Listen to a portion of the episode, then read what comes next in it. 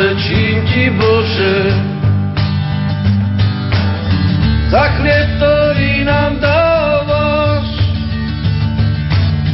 Bez neho žiť nemôžeme, ňom pokrmom sa stávaš. A tiež za víno v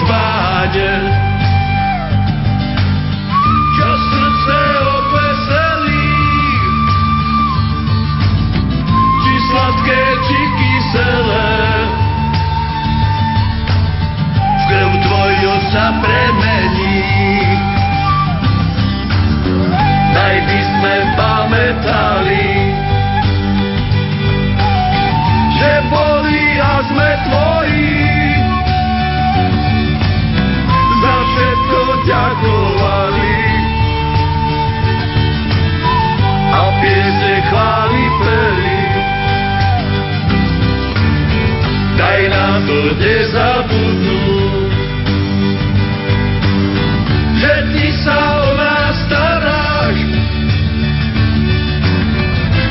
nami vždy pobudnúť. Úžasný si, Pane náš. Ďakujeme pánovi za toto dnešné ráno a ďakujeme pánovi za našu 8. rozhlasovú púť Rádia Lumen do Sanktuária Božieho milosrdenstva v Krakove. Krásne a pokojné dobré ráno, milí poslucháči, vám prajeme zo Sanktuária Božieho milosrdenstva v Krakove krátko po 6. hodine. Začína sa pútnické ranné spojenie, ktoré pre vás vysielajú Jaroslav Fabián, Peter Šulc, Jan Kraus, Peter Ondrejka, v Banskej Bystrici Richard Švarba a moderátor Pavol Jurčaga. Motom našej púte je Kristova láska nás priťahuje svedectvom viery svetých Cyrila a Metoda. Tak vás chceme, priatelia, vy, ktorí v tejto chvíli cestujete sem k nám do sanktuária, sprevádzať našim hraným spojením a vy, ktorí ste ostali doma, chceme vám prinášať aktuálne informácie. Od tejto chvíle sú pre vás k dispozícii naše SMS-kové čísla 0911 913 933 a 0908 677 665. Mailová adresa, ktorá vám bude dnes k dispozícii lumen zavináč lumen.sk. Toto sú naše SMS-kové a mailové kontakty a pripomeniem aj to, že naozaj chceme vám sprostredkovať to najaktuálnejšie, čo sa dnes v Krakove udeje prostredníctvom nášho vysielania. Všetkým vám prajeme krásne a pokojné dobré ránko a hneď na úvod vám zo slnkom zaliatého Krakova ponúkame náš prvý príspevok. Bude to rozprávanie pani Anky, ktorá nám porozpráva svoj životný príbeh a ako ona sama vníma Božie milosrdenstvo mikrofóne mám pani Anku, ktorá nám napísala zaujímavý životný príbeh, svoj životný príbeh. My sme na púti v Sanktuáriu Božieho milosrdenstva v Krakove a jej život bol v určitom momente alebo v určitom čase takou životnou púťou. Pani Anka, poďte rozpovedať vaše také životné svedectvo. Vydávala som sa ako veľmi mladé dievča. Mala som necelých 19 rokov. S manželom sme sa poznali krátko, ale hneď sme vedeli, že chceme spolu žiť. A to rozhodnutie bolo v súlade s Božím zákonom, nežiť riešne ako dnes žijú tisíce mladých párov. Môj syn veľmi správne hovorí aj dnes, že im chýba zodpovednosť. Nechávajú si zadné dvierka, aby mohli z toho rozbehnutého vlaku vyskočiť, kedy sa im zachce. Ale to sa nedá, pretože my musíme žiť predovšetkým s Božím poriadkom. A ten nám hovorí, že musíme ísť za Ježišom Kristom, ktorý nás požehnáva každý moment nášho života. Obetoval sa za nás na kríži a pohrdáme sviatosťou manželstva, ktorú Boh ustanovil. Už v mladom veku som si uvedomovala veľkú zodpovednosť pred pánom, aby som ovstala manželstve a žila podľa Evanielia. Hneď po svadbe mi však došlo, že manžel sa čoraz viac pozeral na dno pohárika, stával sa agresívnym pod vplyvom alkoholu. Neavil záujem ani o krásne tri deti, ktoré nám Boh obdaroval. Mňa pohltila starostlivosť o rodinu, aj o nevládneho svokra, o ktorého som sa s láskou starala, ako som najlepšie vedela. Manžel unikal však čoraz viac a viac. Rútil sa do priepasti závislosti od alkoholu a ja som mu nedokázala pomôcť. Jeho agresivita vyvrcholila tým, že zavraždil človeka a na dlhých 7-8 rokov išiel do väzenia. Nám paradoxne doma sa uľavilo, konečne sme sa mohli kľudne vyspať a neutekať nocou a hľadať záchranu a nocliach u susedov. Pravidelne sme manžela každý mesiac naštevovali aj s deťmi a posielali balíky. Snažili sme sa ho psychicky podržať a uľahčiť mu dlhé väzenie. Veľké však bolo naše rozčarovanie, keď po návrate z väzenia pod vplyvom alkoholu znovu napadal a ohrazoval naše životy. Všetci sme pred jeho násilím utiekli do cudziny a konkrétne do Talianska. Cerka bola dva roky v Anglicku a potom aj ona prišla do krajiny na Penínskom polostrove. Na Slovensku pre nás miesto nebolo a tu v cudzine sme začali nový život. Nebolo to ľahké naučiť sa jazyk, získať si dôveru ľudí, ale s pomocou Božo to všetko išlo veľmi dobre. Synovia dnes už 13 rokov žijú v Benátkach a cerka v kome nedaleko Milána. Deti pracovali a ja som im pomáhala s núčatkami a dnes som šťastnou starkou siedmých vnúčat. Je to úžasné požehnanie od Boha a posledný vnúčik sa narodil deň svätého Valentína, kedy má Maja narodeniny. No nie je to úžasné? Boh to krásne riadil a riadi neustále, lebo dcera vysokú školu, ktorú nemohla vyštudovať na Slovensku, vyštudovala v Taliančine na Katolíckej univerzite v Miláne. Manžela som chcela vytrhnúť z pazúrov alkoholizmu a to tak, že sme ho aj potom, po určitom čase vzali do Talianska. Vždy sme mu všetko odpúšťali. Vyzeralo to nádejne, ale po dvoch mesiacoch sa moje nádeje zrútili. Stratila som strechu nad hlavou a dlhých sedem rokov, kým mi deti kúpili byť na Slovensku. Nikdy som nevedela dovtedy, keď som cestovala na Slovensko, kde budem spať, ale pán sa vždy o mňa postaral. Naše manželstvo sa ocitlo v troskách a rozviedli sme sa. Pred Bohom sme však navždy spojení. Navždy som ostala vernou manželkou, aby som žila v súlade s Evanieliom. Drahý Ježiš Kristus stal pri mne v každom okamihu môjho života a ja som kráčala s ním a s ním som dýchala. K svojej každodennej kríže nesiete s ním úplne ľahko. A ja mu len ďakujem za úžasné šťastie, ktoré mi bolo dopriaté, lebo tým, čím ťažšie sú kríže, tým mu môžeme viac dokázať, ako ho milujeme. Chcem mu poďakovať za hojnosť Božích milostí, ktorý neustále na mňa vylieva a na mojich najdrahších. Viem aj to, že keď môj manžel ide púšťou, Raz príde deň, keď drahý Ježiš aj naše manželstvo skriesi. Ja tomu verím, lebo len Boh koná vždy zázračne. Ja manžela stále milujem a z hrbky srdca som mu odpustila. Cez svoje utrpenie som prišla k úžasnej Ježišovej láske. Srdce mi naplní láskou ku svojim blížnym a ja sa túžim ľuďom rozdávať a šíriť lásku, ako to robil náš drahý Ježiš. Moja nebeská matka Mária ma chránila po celý život a pod jej vrelou ochranou ma priviedla k mojej životnej láske k môjmu Ježišovi Kristovi. Znovu by som všetko prežila, lebo len cez utrpenie sme hodní lásky Ježiša Krista a vtedy sa mu najviac pripodobňujeme. Na záver môjho svedectva vám môžem ešte napísať, že ma manžel poprosil, aby som ho vzala k sebe a opatrila, lebo už je nevládny a chorý. A družka, ktorá žije pod našou strechou s iným priateľom. Znovu nezaváham, ak to bude vôľa Božia a naozaj ho opatrím, pretože vtedy sa najviac pripodobním tomu, čo nám povedal náš drahý pán Ježiš. Pomôžte jednému z mojich maličkých, mne ste pomohli. Dajte piť jednému z mojich maličkých, mne ste dali napiť. Navštívili ste ma vo vezení, mňa ste navštívili. Nezabúdajme na tieto Ježišové slova, pretože oni sú vlastne cestou, nádejou, pravdou a životom samým. Len s Bohom nič nie je nemožné, len s ním je všetko zázračné, lebo Boh je láska.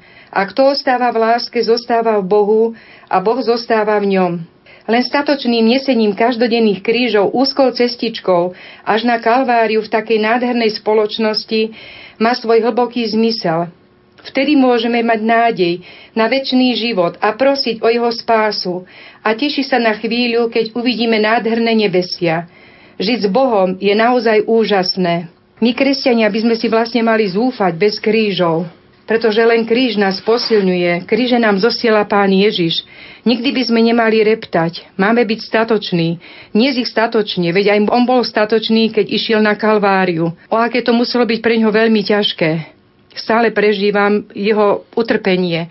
Zastávky na krížovej ceste. Úplne ma to dojíma. Rozímam nad jeho ranami. Do jeho rán všetky bolesti svoje kladajte a vtedy sa vám uľaví. Aký je momentálne váš vzťah s vašim manželom, ak môžete prezradiť v súčasnosti? V súčasnosti je náš vzťah veľmi dobrý. Ja som bola napríklad aj včera za ním, rozprávame sa. Necítim vôbec žiadnu nenávisť, cítim, cítim hlbokú lásku. Cítim bolesne, ako by som mu chcela pomôcť, pretože ešte stále ide tou dlhou púšťou. Ale znovu to vkladám do rúk Božích a všetko čo má Pán Boh v rukách a koná zázračne, ja rešpektujem. Takže ja mám k nemu úprimný vzťah a je to stále manžel a otec mojich detí a som šťastná, že deti, keď prídu na Slovensko, ho navštívia, vždy mu niečo donesú, nikdy na ňo nezanevreli a to je to najkrajšie. Chcela by som apelovať na matky, aj na manželov, ktorí sa rozišli, rozviedli a doslova s deťmi potom vydierali svojich e, životných partnerov. Nerobte to. Nikdy to neurobte, pretože deti za svojich rodičov nemôžu. A nestiažujme im to. Pán Boh nám dá tú silu, aby sme deťom pomáhali, aby sme ich viedli k Bohu, aby neklesali na duchu, pretože aj moje deti sa našli vlastne cudzine, nikdy neklesali a dnes jeden syn podniká v Taliansku, druhý si našiel naozaj krásne zázemie, že aj po skrachovaní doslova firmy naozaj tam si ho nechali a pracuje Cerka vychodila vysokú školu, má doktorát z ekonómie, takže ja som hrdá, že pán Boh takto v svojej milosti vylieva aj na mojich najdražších. A s manželom máme veľmi úžasný vzťah naozaj teraz. 12. mája sa my budeme nachádzať v Krakove na púti Rádia Lumeno Sanktuáriu Božieho milosrdenstva. O čo by sme mohli prosiť aj za vás? Čo by ste vy pribalili do nášho batôžka prozieb? Viete čo, ja všetko dávam do rúk Božích. Veľmi sa teším z toho, že putujte do Krakova. Ja som putovala a putujem vlastne celým svojim životom v súlade s Božím zákonom. Doslova cítim ruku Božiu a ruku Matky Márie. Ja vám všetkým prajem, aby ste našli to Božie milosrdenstvo tak, ako som ho našla ja. sun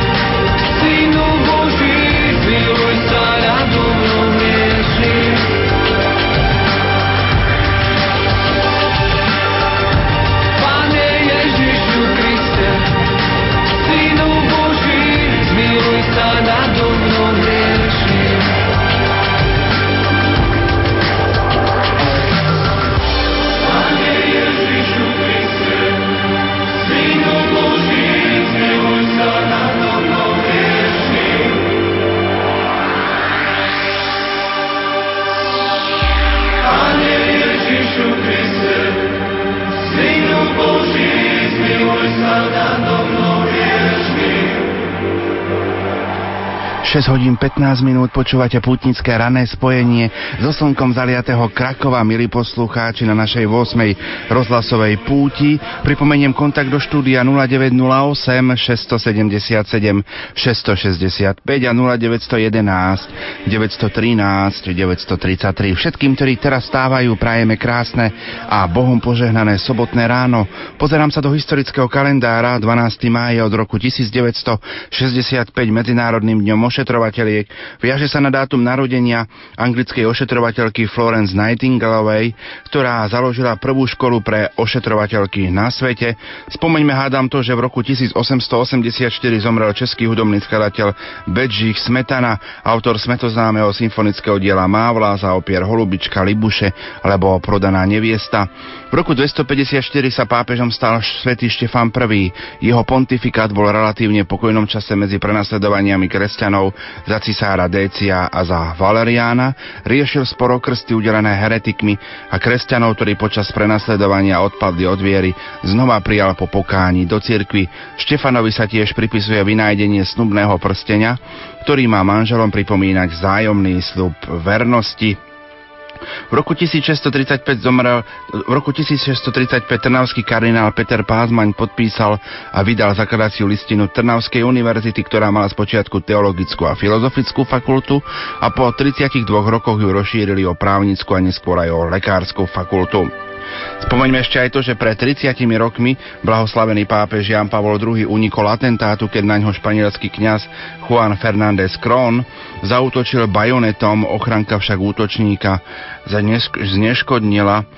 Atentátnik bol dlhoročným členom radikálnej pravicovej organizácie. Poďme do vašich sms ktoré už tu máme v prenosovom voze. Pútnici od Košíc pozdravujú babku Martu a Annu z Rozhanoviec a babku Apolóniu zo Sečoviec. Požehnané ráno, tešíme sa a cestujeme, v srdciach nesieme batoh ďaký, ale aj prozieb, nech pán plný milosrdenstva požehná, každé srdce požehnaný deň praje rodina ľahká z Prievidze. Pozdravujem všetkých pútnikov a prosím o prozbu za uzdravujúcu milosť pre vnuka Maťka, ktorý má veľmi zranené srdce a dušu. Ďakujem, starka Anka. Dobré ráno, pozdravujem Lumen, prosím o modlitbu za obrátenie detí a o zdravie, to nám napísala poslucháčka Monika tak všetkých týchto, ktorí nám napísali, pozdravujeme aj vás, ktorí cestujete sem k nám do Sanktuária Božieho milosrdenstva v Krakove 0908 677 665 a 0911 913 933. V tejto chvíli vám už ponúkneme našich dvoch svetcov, svetcov rímskych a gréckých, pohľad do liturgického kalendára rímskokatolíckej a grécko-katolíckej cirkvi, ktoré pripravili otec Jan Krupa a otec Jan Sabol. Keďže otec Jan Krupa je chorý, tak e, moja maličkosť bude čítať sveca rímskeho, ale nie to som chcel povedať v tejto chvíli.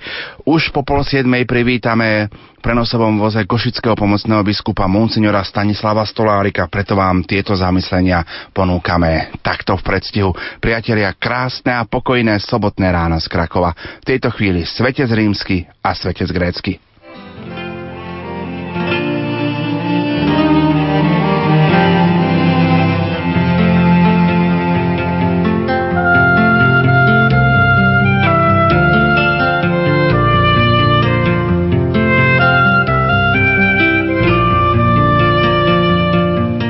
Svetí Nerej a Achilej boli pravdepodobne vojakmi v armáde cisára Diokleciána. Keď tento rozpútal posledné krvavé prenasledovanie kresťanov, obidvaja mali účasť na ich prenasledovaní a mučení. Keď videli hrdinskú odvahu kristových prívržencov, aj oni zatúžili po takej odvahe a prijali krst.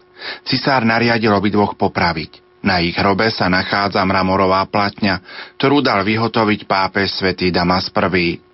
Skutočnosť, že ich hroby sa nachádzajú v domicilínych katakombách, viedla aj k vzniku legendy, ktorá ich život kladie do obdobia pontifikátu pápeža Klementa I., tretieho nástupcu svätého apoštola Petra. Podľa tejto legendy boli Nerej a Achilej súrodencami v službách Flávie Domitily a všetci mali spolu podstúpiť mučenícku smrť na prelome prvého a druhého storočia. poslucháči,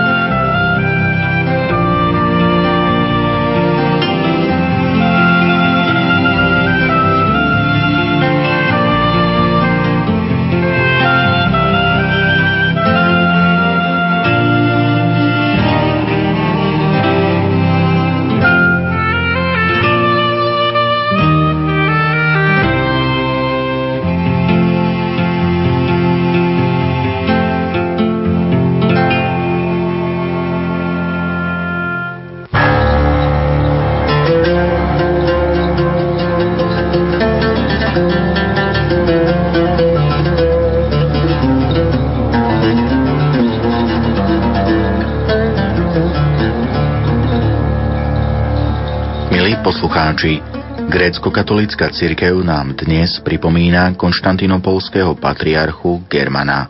Jeho meno má latinský pôvod a znamená oštepár.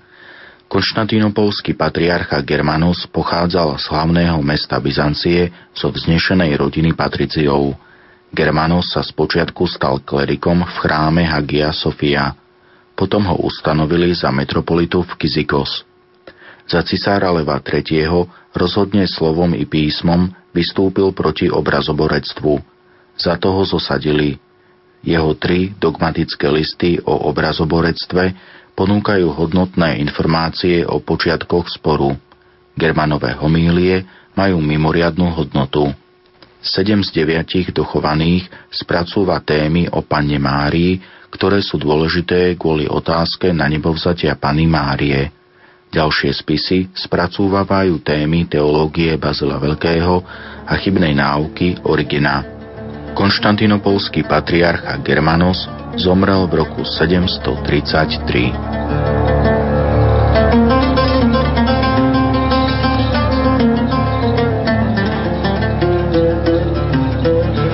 to bol pohľad do kalendárov rímskokatolíckej a grécko-katolíckej cirkvi. Pripomeniem, že o 9. hodine bude otvorenie púťa privítanie pútnikov, nasledovať bude modlitba posvetného rúženca a o 10. hodine 30. minúte to bude Svetá Omša spojená s eucharistickou adoráciou, kde hlavným celebrantom bude košický pomocný biskup Monsignor Stanislav Stolárik. Stalo sa už tradíciou, že liturgickú asistenciu a čo sa týka hudby a spevu zabezpečuje Schola Cantorum zo kňazského seminára biskupa Jana Vojtašáka v Spiskej kapitule. Bohoslavcom, ktorí cestujú do Krakova, prajeme e, z Rádia Lumen z prenosového vozu šťastnú cestu.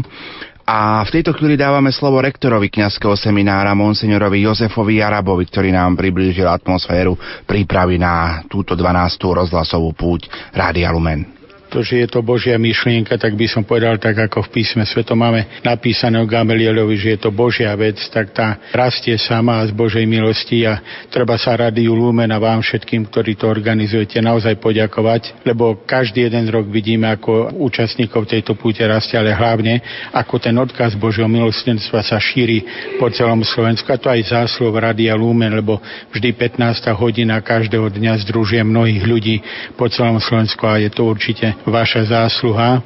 My sme na ceste do Krakova, samozrejme veľmi sme sa na túto púť tešili, všetci naši bohoslovci prakticky ideme, chceme naozaj na tomto mieste poslúžiť liturgickými službami, chceme poslúžiť našim spevom, naša schola sa na tento deň pripravovala.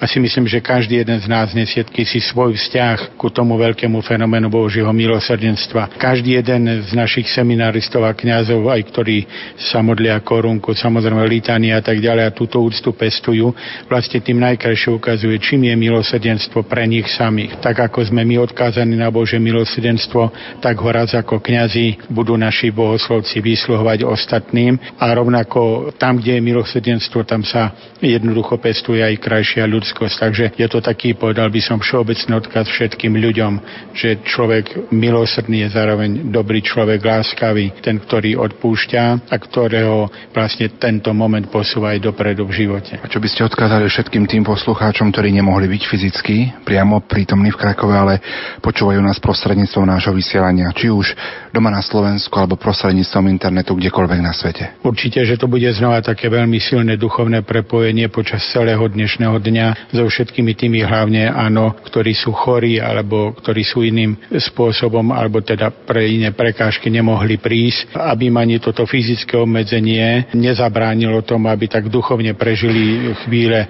stretnutia, akcií na tomto mieste, ale hlavne samozrejme slávenia Sv. Omša a potom všetkých tých úkonov, ktoré budú tu na slávu Božiu a samozrejme aj zďakov za Božie milosrdenstvo. Takže veľmi prajem všetkým, hlavne našim chorým, aby načerpali z týchto chvíľ veľa duchovnej, takej vnútornej potechy, ale hlavne, aby nabrali takú vnútornú veľkú sílu i do budúcna všetky tieto svoje kríže v živote niesť a premieniť ich alebo prípade ich ku Božiemu milosrdenstvu, aby ono potom čo najviac pôsobilo v našom svete a v našich srdciach.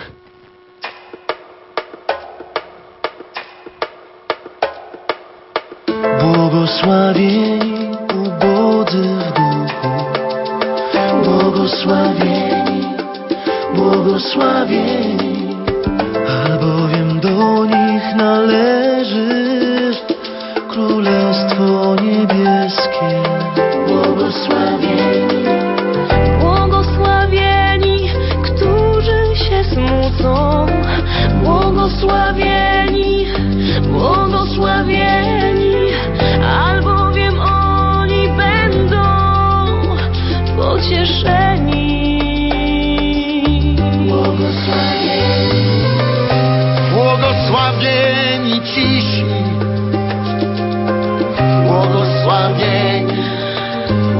błogosławieni, albowiem oni na własność posiądą ziemię.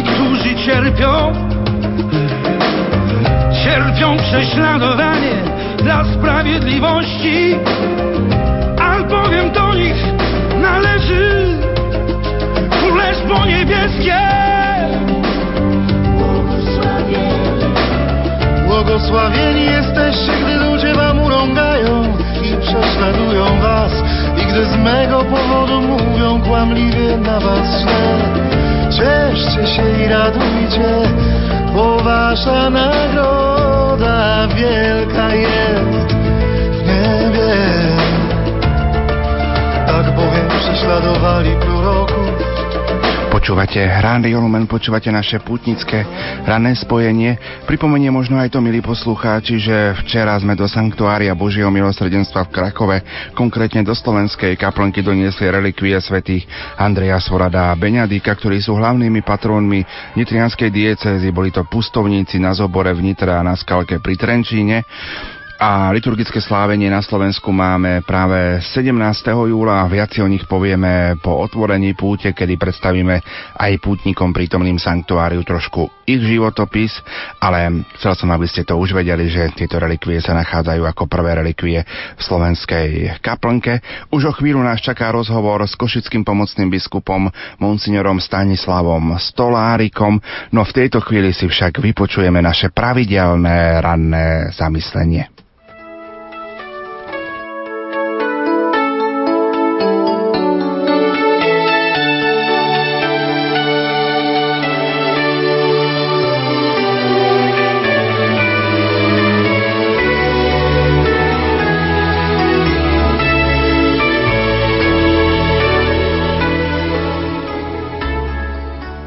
Pri prezeraní si starých fotografií môžeme sledovať svoj postupný rast a vývin od malého novorodenca až po dnešok.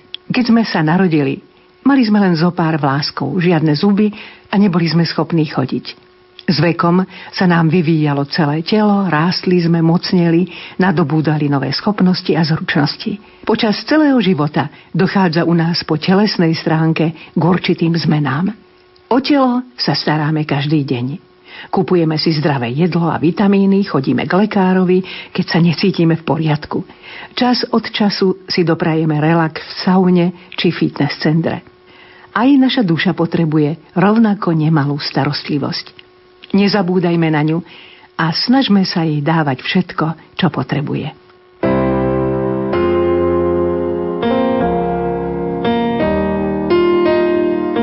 Počúvali ste ranné zamyslenie, ktoré čítala Hanna Makovická, redakčne pripravil Jaroslav Fabiána, autorkou je Martina Slaninková. Ja pripomeniem kontakt do štúdia 0908 677 665 a 0911 913 933 naša mailová adresa lumen.sk Podobne už počujete SP a príjmite moc, nech je aj tento deň takou chválou pánovi za všetko, čo sme možno ten uplynulý rok pred púťou a po púti prežili.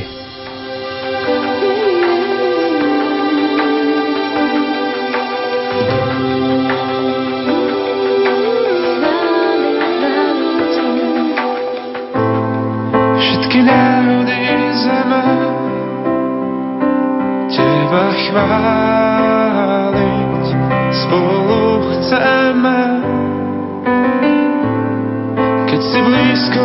sáme, svedčiť máme, až po sámkaj zeme.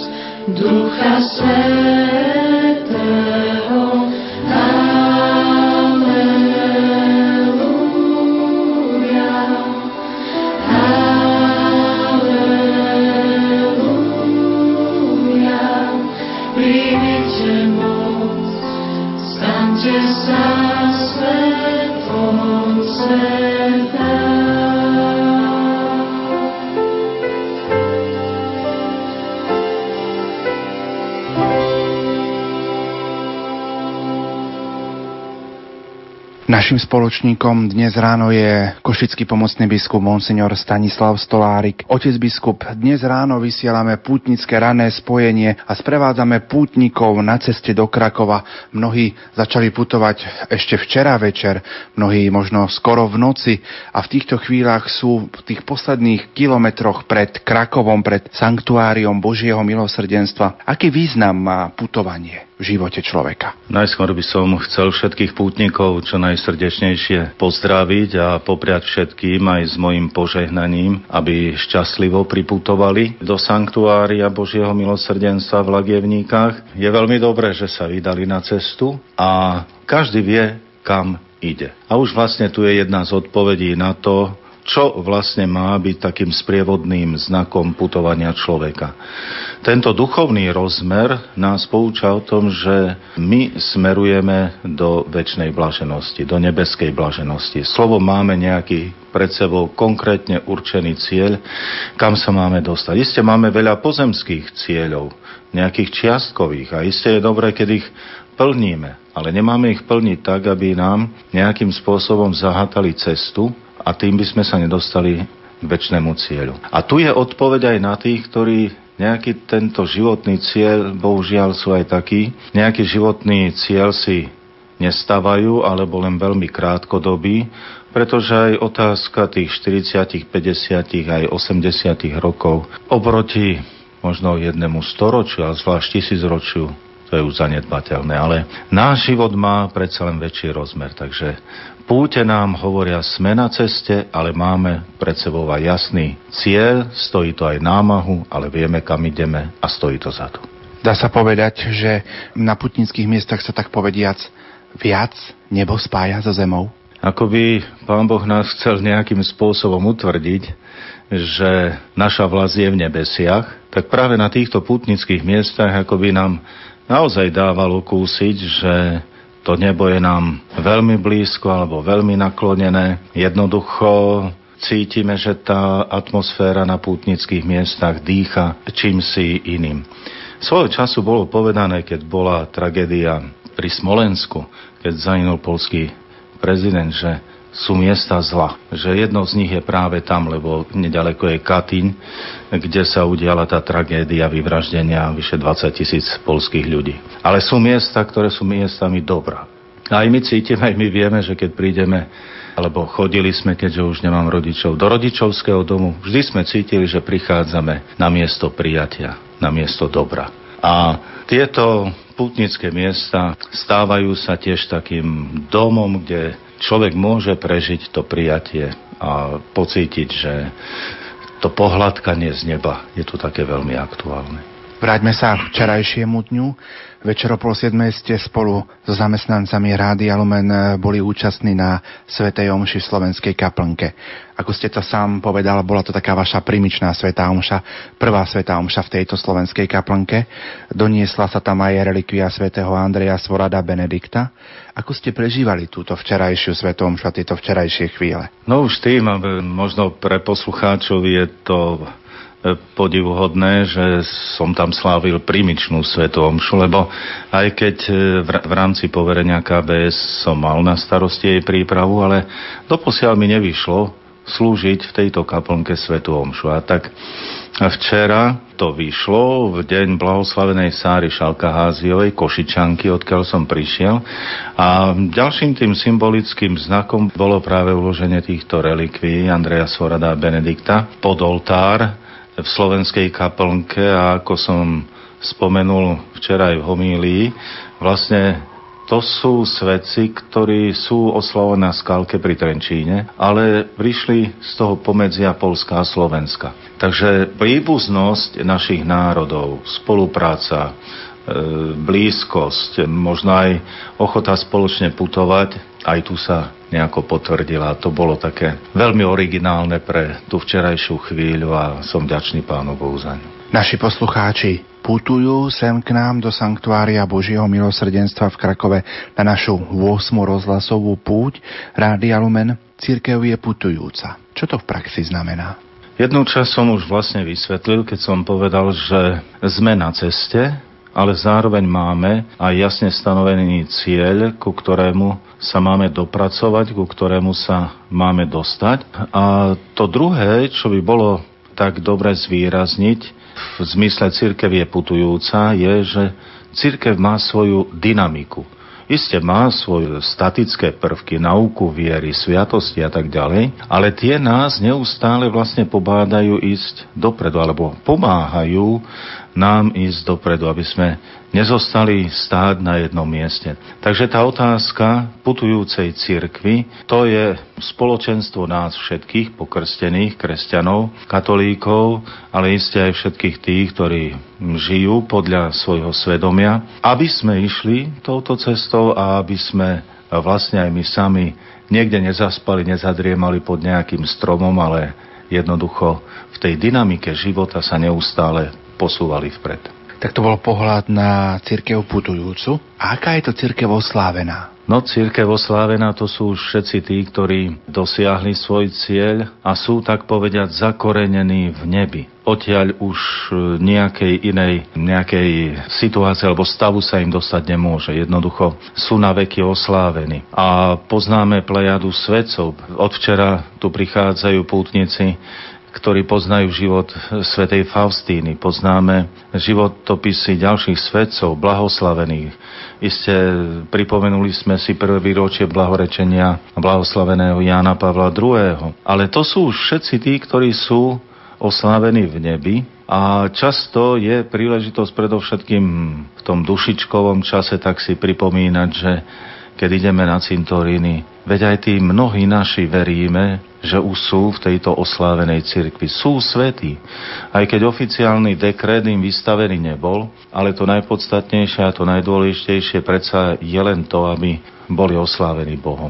A to má byť taká túžba, také chcenie pre nás, pre všetkých, aby aj my sme ten dekret dostali, ale rovno od Pána Boha. Už nie je veľmi dôležité, či budeme oslávení aj na zemi a povýšení na oltár v katolíckej cirkvi, ale dôležité je, aby sme sa stali členmi oslávenej cirkvi a završili tú pozemskú púť práve týmto oslávením. Ešte mi prichádza na um církev trpiaca.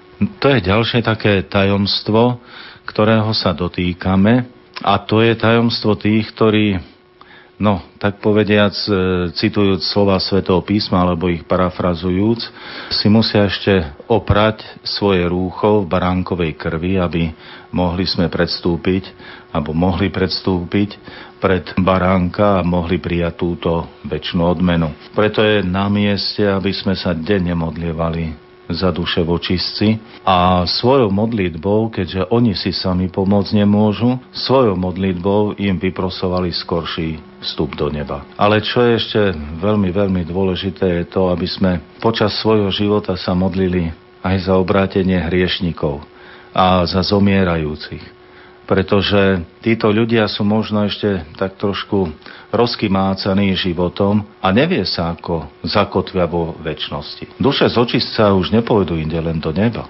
ale ten zomierajúci, ak sa mu nevyprosí, ak bol predtým zatvrdlivý, ak sa mu nevyprosí milosť obrátenia, môže byť zavrhnutý na veky. A toto popri náuke o cirkvi trpiacej asi tiež v rámci cirkvi putujúcej treba nejako zdôrazňovať. Putujeme, ale niektorí driemu alebo trošku zišli z tejto cesty, treba pamätať aj na nich. Otec biskup, my sa nachádzame v sanktuáriu Božieho milosrdenstva v Krakove. O niekoľko minút sa začne naša 8. rozhlasová púť Rádia Lumen. Prečo je podľa vás fenomén Božieho milosrdenstva taký oslovujúci v dnešnej dobe? V dnešnej dobe je dôležitý tento fenomén práve iste aj preto, lebo človek aj v dnešnej dobe zakúsuje množstvo nespravodlivosti, bolesti, cíti alebo prežíva, ako by len mocní sa dostávali do určitých pozícií, riadia tento svet. Ľudia sami hovoria, že kto nemá nejakého krstného otca, nikam sa nedostane. A slovom, všetky tieto momenty, ako by človeka nejakým spôsobom nielen oslabovali, ale aj oberali o zmysel o nádej. A do takejto určitej beznádeje a takej bezmocnosti vstupuje práve to posolstvo Božieho milosrdenstva, ktoré chce človekovi pripomenúť, že Ježiš prišiel k nám aby nás práve svojim milosrdenstvom pozdvihol. Ono možno je ešte lepšie sa vrátiť k tým počiatkom, keď sa začalo ohlasovať cez svetu Faustínu posolstvo o Božom milosrdenstve a keď svet sa už tak nepekne povedané pripravoval na druhú svetovú vojnu, teda na druhú kataklizmu a koľko bolestí sa už pripravovalo o ľudskej zloby a vtedy už Boh koná a už ohlasuje posolstvo nádeje že aj cez toto utrpenie, alebo aj cez tie mnohé neprávosti, človek znova a znova môže sa vykúpiť, môže nájsť zmysel svojho bytia, očistiť sa a jednoducho putovať ďalej. Myslím si, že aj všetci pútnici, ktorí v týchto chvíľach prichádzajú a budú tu v Lagievnikách, prichádzajú vlastne to s tým svojim batohom bolesti, ale zároveň ten batoh chcú asi vyprázdniť, aby potom ho naplnili tou plnou mierou Božieho milosrdenstva. Sú však aj naši poslucháči a sú však aj ľudia, ktorí sa pýtajú, potrebujeme Božie milosrdenstvo? To je veľmi taká ťažká otázka v tom zmysle, že ja samozrejme poviem, že všetci potrebujeme Božie milosrdenstvo. Ale ako kňaz, ako biskup, aj ostatní kňazi, aj ostatní veriaci, veľakrát sa stretnú s ľuďmi, ktorí priamo povedia, ja nepotrebujem Boha, nepotrebujem žiadne Božie milosrdenstvo, ja potrebujem peniaze, ja potrebujem zdravie, ja potrebujem kariéru. Teda tie odpovede sú rôzne, ale negatívna odpovede práve tá, ja nepotrebujem nepotrebujem Boha. Ja nepotrebujem Božie milosrdenstvo. Viete, tu sa znova dostávam k tej otázke, na ktorú som zodpovedal. Cítme trošku zodpovednosť a bolo to silné v našich rodinách a dobre by bolo, keby sme sa k tomu vrátili. Keby sme práve na tých, ktorí možno nepovedia nám priamo do očí, ale vidíme a cítime, že žijú ako by Boha nebolo, že za nich sa máme modliť, za nich sa máme obetovať, aby sa otvorilo, lebo Bože milosrdenstvo sa ich dotýka. Tak ako v živote Šavla sa udialo stretnutie s Ježišom Kristom a klademe si otázku, kto koho viac prenasledoval. Šavol Ježiša alebo Ježiš Šavla. Veď napokon Ježiš získal Šavla urobil z neho Pavla. Ježiš stále nás svojim milosrdenstvom sa chce nejako dotýkať, tak podporme túto Ježišovú snahu svojimi modlitbami, obetami práve za tých, ktorí možno aj keď nehovoria, ako som povedal priamo, že nepotrebujú Božie milosrdenstvo, ale predsa žijú, ako by Boha nebolo a my im vyprosme ten návrat na túto cestu. Otec biskupe, naši predkovia mali v úcte aj boské srdce Ježišovo a pevne verím, že túto úctu máme samozrejme aj my, ale ja si spomínam na svojich starých rodičov. Mali sme v kuchyni zavesený obraz boského srdca Ježišovo a nepoškodeného srdca Pany Márie. Ostaňme pri tom boskom srdci Ježišovom. Ako to môžeme prepojiť s Božím milosrdenstvom? No tu by sa dalo a bolo treba veľmi múdro hovoriť, lebo to je hlboko dogmatická otázka, ale pre jednoduchého veriaceho človeka to veľa nemusí povedať. Je veľmi dobré, lebo vieme, že z úctou k boskému srdcu sú spojené prisľúbenia boského srdca, 12 prisľúbení. Jedno z týchto prisľúbení je, že v rodine, kde sa bude uctievať obraz boského srdca, tá rodina získa zvláštne požehnanie a tak ďalej. Ale toto tajomstvo hovorí akoby nám ľuďom, keby som to tak chcel jednoducho povedať, že Boh má srdce. A keď hovoríme o Božom milosrdenstve, chceme povedať, Boh je celý milosrdenstvo. Celým svojim bytím, ak to dobre hovorím, je celým milosrdenstvom. To znamená, že my už sa nemôžeme alebo nemusíme dívať len na niektorú časť tak ľudsky povedané časť toho božského tela. Lebo Ježiš predsa sa stal človekom a máme ho predsa z celej jeho bytosti, tak ako je to zvýraznené na obraze Božieho milosrdenstva, vychádza Božia láska. Ale to sa nebije, to sa neprieči, takže všetkých podporujem aj k úcte k boskému srdcu Ježišovmu, aj ku konaniu prvých piatkov a pobožnosti. A som veľmi rád, že úcta k Božiemu milosrdencu tiež vzrasta. Poďte spolu so mňou spomínať. Písal sa rok 2005, bolo to 5 rokov od svetorečenia sestry Faustíny. 2. apríla odišiel do domu otca blahoslavený pápež Jan Pavol II a 30. apríla 2005 sme sa spoločne zišli v tomto sanktuáriu, otec biskup spolu s vami a už s nebohým otcom biskupom Rudolfom na prvej púti do sanktuária Božieho milosrdenstva. Ako si spomínate na tieto chvíle? No, ja si spomínam veľmi milo a veľmi krásne na tieto chvíle, aj na tie chvíle, ktoré im predchádzali, pretože tak nejako to vzýšlo, že som mal homíliu na tejto prvej púti, tak sa bolo treba aj pripraviť, aj myslím si, že to bola jedna z takých počiatočných šancí, ako osloviť celé Slovensko a ponúknuť aj nejaký taký výklad alebo také vysvetlenie toho, o čom je to Božie milosrdenstvo. Oci, myslím si, že tých relácií cez Rádio Lumen, chvala Bohu, bolo a stále je, ktoré pripravovali a pripravujú aj vedú ľudí v tejto úcte. No a veľmi som sa potešil samozrejme, keď vtedy aj na túto svetú omšu prišiel pán biskup Baláš, veríme, že už je v dome otca, nech naplno to Božie milosrdenstvo sa ho dotýka. A mohli sme takto spoločne sláviť. Porovnávajúc tú prvú púť, keď sme, myslím sa, ešte pomestili do sanktuária, e, a teraz, keď už sme roztisli sanktuárium, teda aby znova obrázne alebo nadľahčenie povedané, aby nebolo, že zhodíme túto baziliku, no tak chvála Pánu Bohu, máme svetomšu vonku a ten počet býva taký trojnásobný oproti tej prvej púti. Je treba veľmi Pánu Bohu za to poďakovať, že sa to rozbehlo, že to beží, no a ja verím, že aj to bude pokračovať. Toto je naša 8.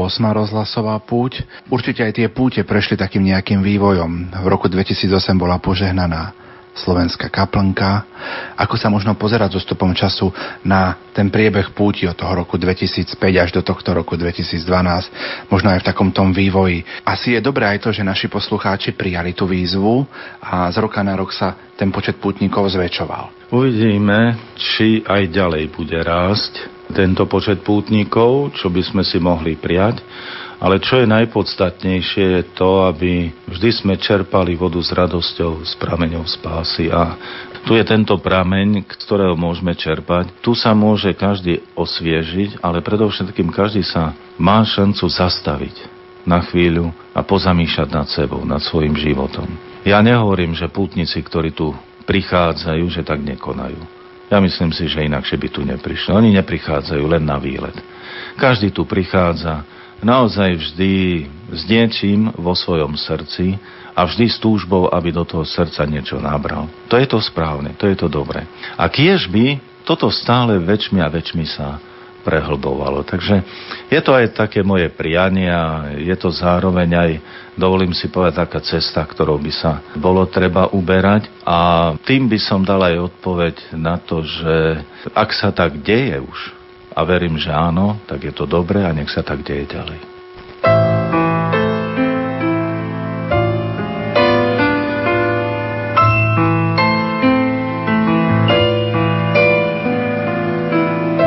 Je v celém světě jediná, když zapomínáš, vzpomíná, co víš, jak se dnes má tvoje máma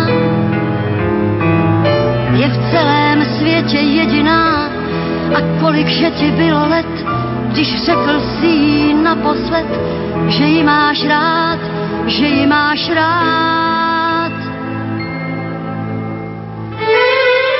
Ten magický kruh bezpečí, kam nesmí, co ti nesvědčí.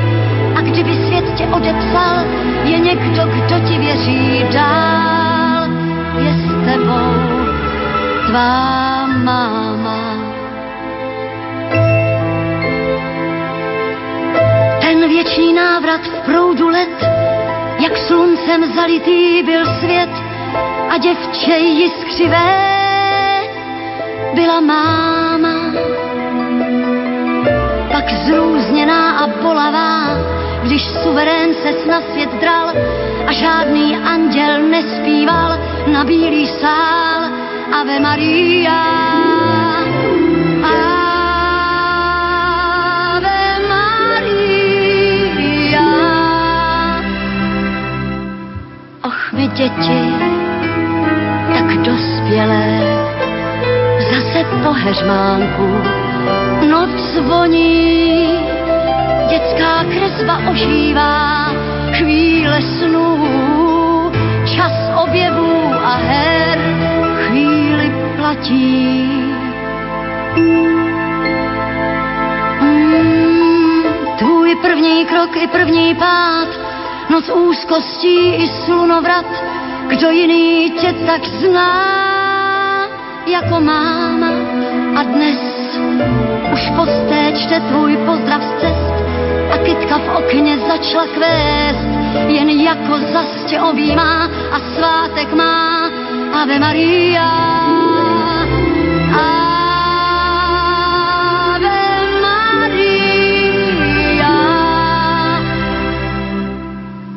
Jak malý zas jsme po každé.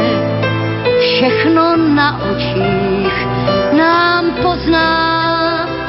Záři úspěchů, stín našich ztrát, jí po tváři čas dál kreslí, měla nás a má, jak léta jdou, kde je náš dík.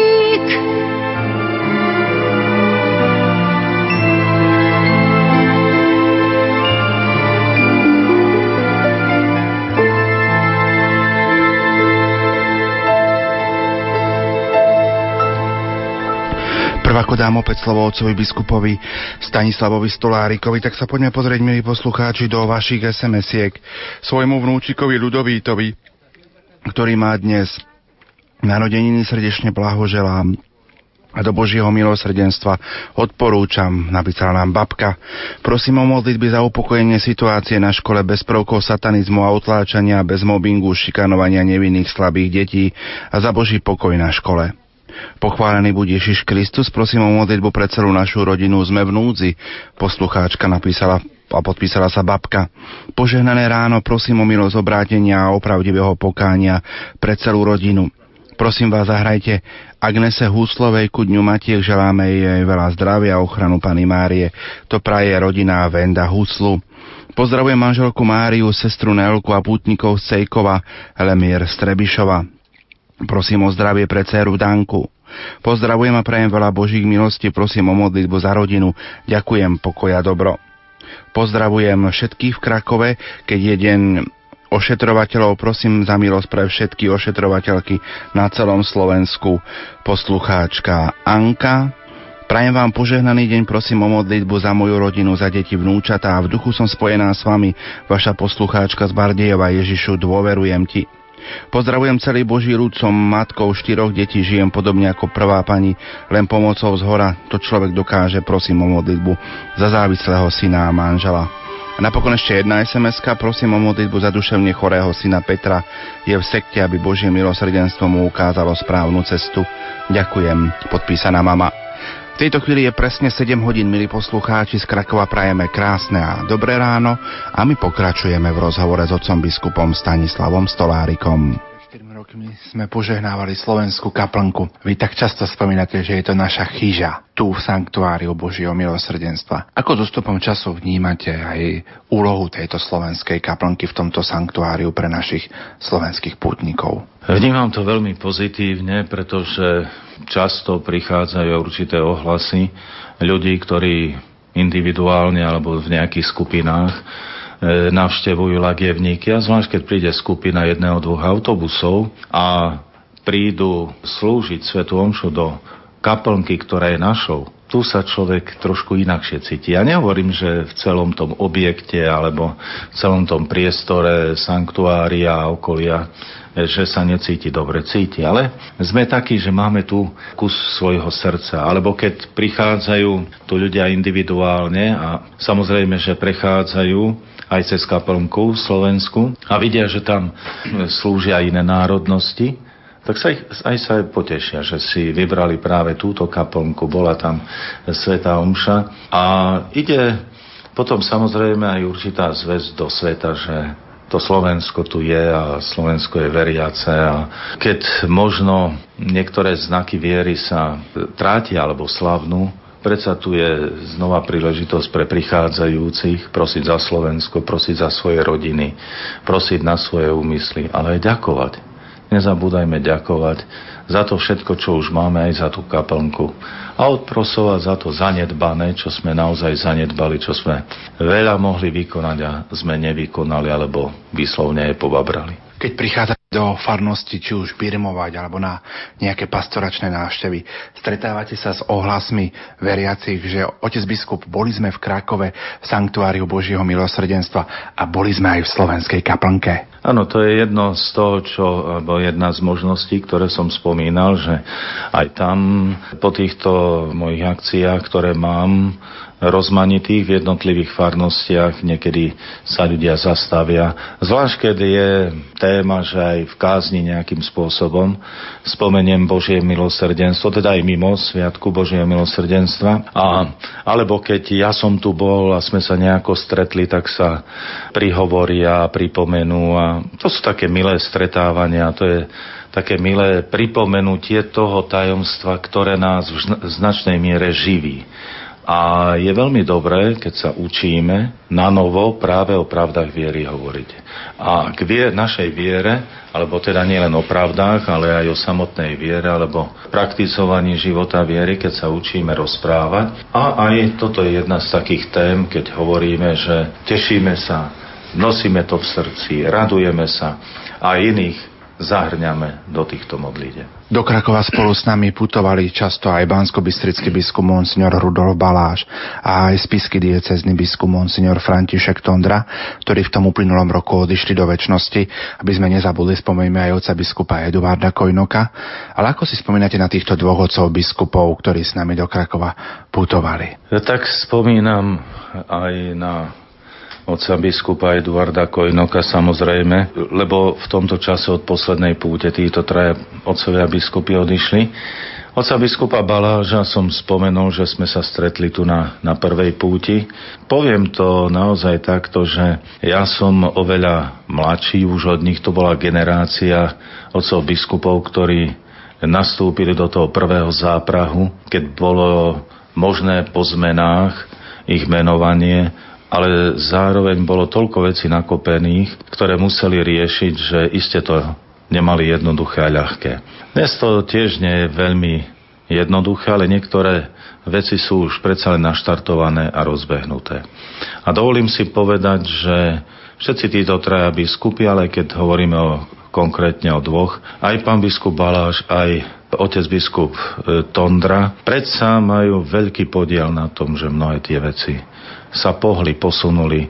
Otec biskup Balaš svojou priamosťou a možno niekedy aj nebojácnosťou, teda tak by sme charakterizovali jeho postupy. Otec biskup Tondra svojim takým rozvážným postojom, ale aj značným nesením kríža si myslím, že vyprosoval veľmi veľa požehnania na mnohé tie aktivity, ktoré bolo potrebné pre život cirkvy na Slovensku. Takže obidvaja zostávajú hlboko v mojom srdci ako vzory, ako príklady. Zároveň je každý originálny, ale každý prispel k dobru cirkvy na Slovensku. Posúďme sa v našom rozprávaní v pútnickom ranom spojení ďalej. Prežívame mesiac máj. Zajtra si pripomenieme 95 rokov fatimského výročia, fatimských zjavení. Otec biskup, aká by mala byť taká naša úcta k Pane Márii? Detinská taká opravdivo detská. Je pravdou, že keď už dieťa tak trošku začína vnímať, tak už vie byť aj také vypočítavé a vie veľmi dobre, že čo môže dosiahnuť u mami a čo môže dosiahnuť u otca, alebo v ktorú chvíľu môže mamu nejako zlomiť hej, a získať to, čo chce, ale aj tak neodchádzam od toho termínu, lebo naozaj ten vzťah dieťa a matka, to je čosi veľmi, veľmi krásne a mali by sme tak začať rozumieť aj všetkému tomu, čo s tým súvisí.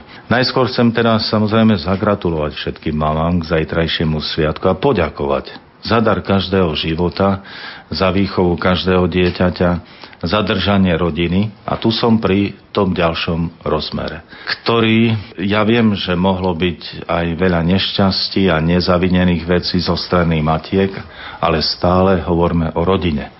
Teda už trošku sa dívam aj na ten mesiac dopredu na Deň Otcov a aj ich zahrňam do tejto či gratulácie alebo tejto modlitby, aby sme cítili, že nie je správne, ak sa dnes ženy utvrdzujú, stačí mať dieťa. Nie, treba mať rodinu. Treba mať rodinu, aby tam bol otec, mama, aby tam boli deti. Každý má svoje nezastupiteľné miesto. A v tomto mesiaci pri príležitosti aj 95. výročia Fatimského zjavenia ale aj 31. výročia atentátu na Jana Pavla II. si môžeme to prepojenie tak nejako uvedomiť ešte viac, keď Jan Pavol II po atentáte poveda. Jeden mieril, ale iný viedol guľku. A tam on sa vyznáva z tej veľkej, znova vyznáva z toho veľkého vzťahu k Matke Božej, k Pane Márii, znova ďakuje za ochra- jej ochranu aj v, v tomto kritickom momente, ako vieme aj projektil potom zaniesol do Fatimy a tam je e, vystavený. Takže máme sa čo veľa učiť a za čo aj veľmi veľa ďakovať a v tomto mesiaci máji to môžeme všetko prežívať. Ak ste spomenuli blahoslaveného Jana Pavla II, spomeniem jeho slova, ktoré povedal, ak chcete byť blízky pápežovmu srdcu, modlite sa svätý rúženec. Ako možno pozbudiť aj našich poslucháčov? My sa dnes budeme na našej púti modliť Fatimský rúženec svetla. Ale ako pozbudiť našich poslucháčov takej tej pravidelnej modlitbe svätého rúženca? Aby to nebol len október, rúžencový mesiac, ale aby sa rúženec stal našou takou každodennou činnosťou, každodennou modlitbou. Ja len znova poviem, že je tu veľmi dôležité povzbudenie rodičov. A v našich katolických rodinách bolo to zaužívané, že iste v októbri boli tieto modlitby svetov Ruženca v rodinách, ale modlitba svetého Ruženca aj v iných časoch, možno v nedeľu, možno nejaký sviatok, alebo možno večer aspoň desiatok. Vždycky sa našiel čas pre rodinu alebo v rodine, aby táto modlitba sa modlievala. Takže tým najlepším receptom, ako je uviezť modlitbu svätého Ruženca do života človeka, je modliť sa ho v rodine. Cez Máriu sa môžeme dostať bližšie k Ježišovi. Často sa to hovorí. Akým spôsobom sa to má urobiť, alebo akým spôsobom sa to urobí? Stále hovoríme o Pane Márii, čo je veľmi dobrá, čo je veľmi dôležité, veď sme v Mariánskom mesiaci a môžeme začať slovami magnifikátu alebo slovami, ktoré ju charakterizujú. Všetky tieto veci si uchovávala v srdci a potom magnifikát. Veľké veci mi urobil ten, ktorý je mocný. Čo si uchovávala v srdci? No všetko, čo súviselo s Ježišom. A vlastne tu je ten prvý moment, ktorý nás nejako oddeľuje, odčlenuje od toho, čo my všetci, všeličo nosíme vo svojom srdci. Už malé dieťa pozná všetky možno športové výsledky, spevákov, superstars, neviem čo. A začneme hovoriť o tom, čo by malo nosiť vo svojom srdci o tom, čo súvisí s Ježišom a prichádzame k tomu, že toto tam v značnej miere chýba. A čím človek potom väčšmi rastie, lebo ešte pre, pr- pred prvým svetým príjmaním, pred birmovkou sa to nejako doplní, ale nevytráca sa to potom všeličo. Teda prvý tento moment by mohol byť ten. Uvažovala o všetkom. Nosila to vo svojom srdci. Ale o čom? o Ježišovi Kristovi. O svojom synovi, o Božom synovi Ježišovi Kristovi. Keď by v tom nám bola v prvom rade príkladom. A potom prichádzame k tomu, že ona konštatuje, veľké veci mi urobil, ten, ktorý je mocný. Ale veď ju neurobil ani nejakou miskou, ani kráľovnou, ani nejak inakšie ženou, ktorá by v dnešnom svete vzbudila pozornosť, bola ocenená. Ale ďalej žila v tichu. A predsa ona e, dokázala vyspievať tú veľkosť, ktorú prežila vo svojom vnútri, že aké veľké veci jej Boh učinil. Možno, že hovorím príliš e, s vysokou látkou, ale začnime tým, že budeme čo možno najviac spoznávať to, čo súvisí s Ježišom a podľa vzoru Pani Márie o tom uvažovať. A potom prídeme na to, ako veľmi Boh koná v živote každého z nás a že aj my môžeme spievať veľké veci. Mi urobil ten, ktorý je svetý. To je jedna z ciest marianskej úcty. Otec biskup 1. mája sme si pripomenuli prvé výročie blahorečenia slovanského pápeža Jana Pavla II. Pápež, ktorý bol blízky Slovensku, mal rád Slovákov. Ako s ústupom času ste vnímali tento rok od jeho blahorečenia? My sa v Rádiu Lumen často modlíme aj litánie k blahoslavenému Janovi Pavlovi II. Prvýkrát sme sa ich modlili práve na vlaňajšej púti, kde sme boli tu sanktuáriu ďakovať za dar blahorečenia slovanského pápeža. V kaplnke svätého Michala Archaniela máme aj relikviu krvi Jana Pavla II.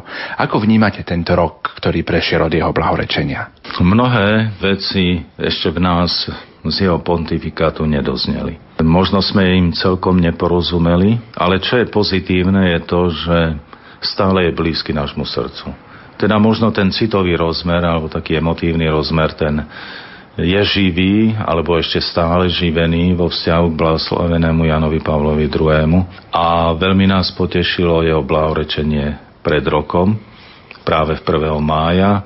Bola to myslím nedela Božieho milosrdenstva, 1. maj Mariánsky mesiac, že všetko bolo tak pekne skombinované. A iste aj tie mnohé aktivity, ktoré odvtedy prebiehali v súvislosti s jeho pripomienkou, mohli nám pripomenúť posolstvo, ktoré nám tlmočil veľmi, veľmi pravidelne a zároveň veľmi precízne a s veľkou láskou.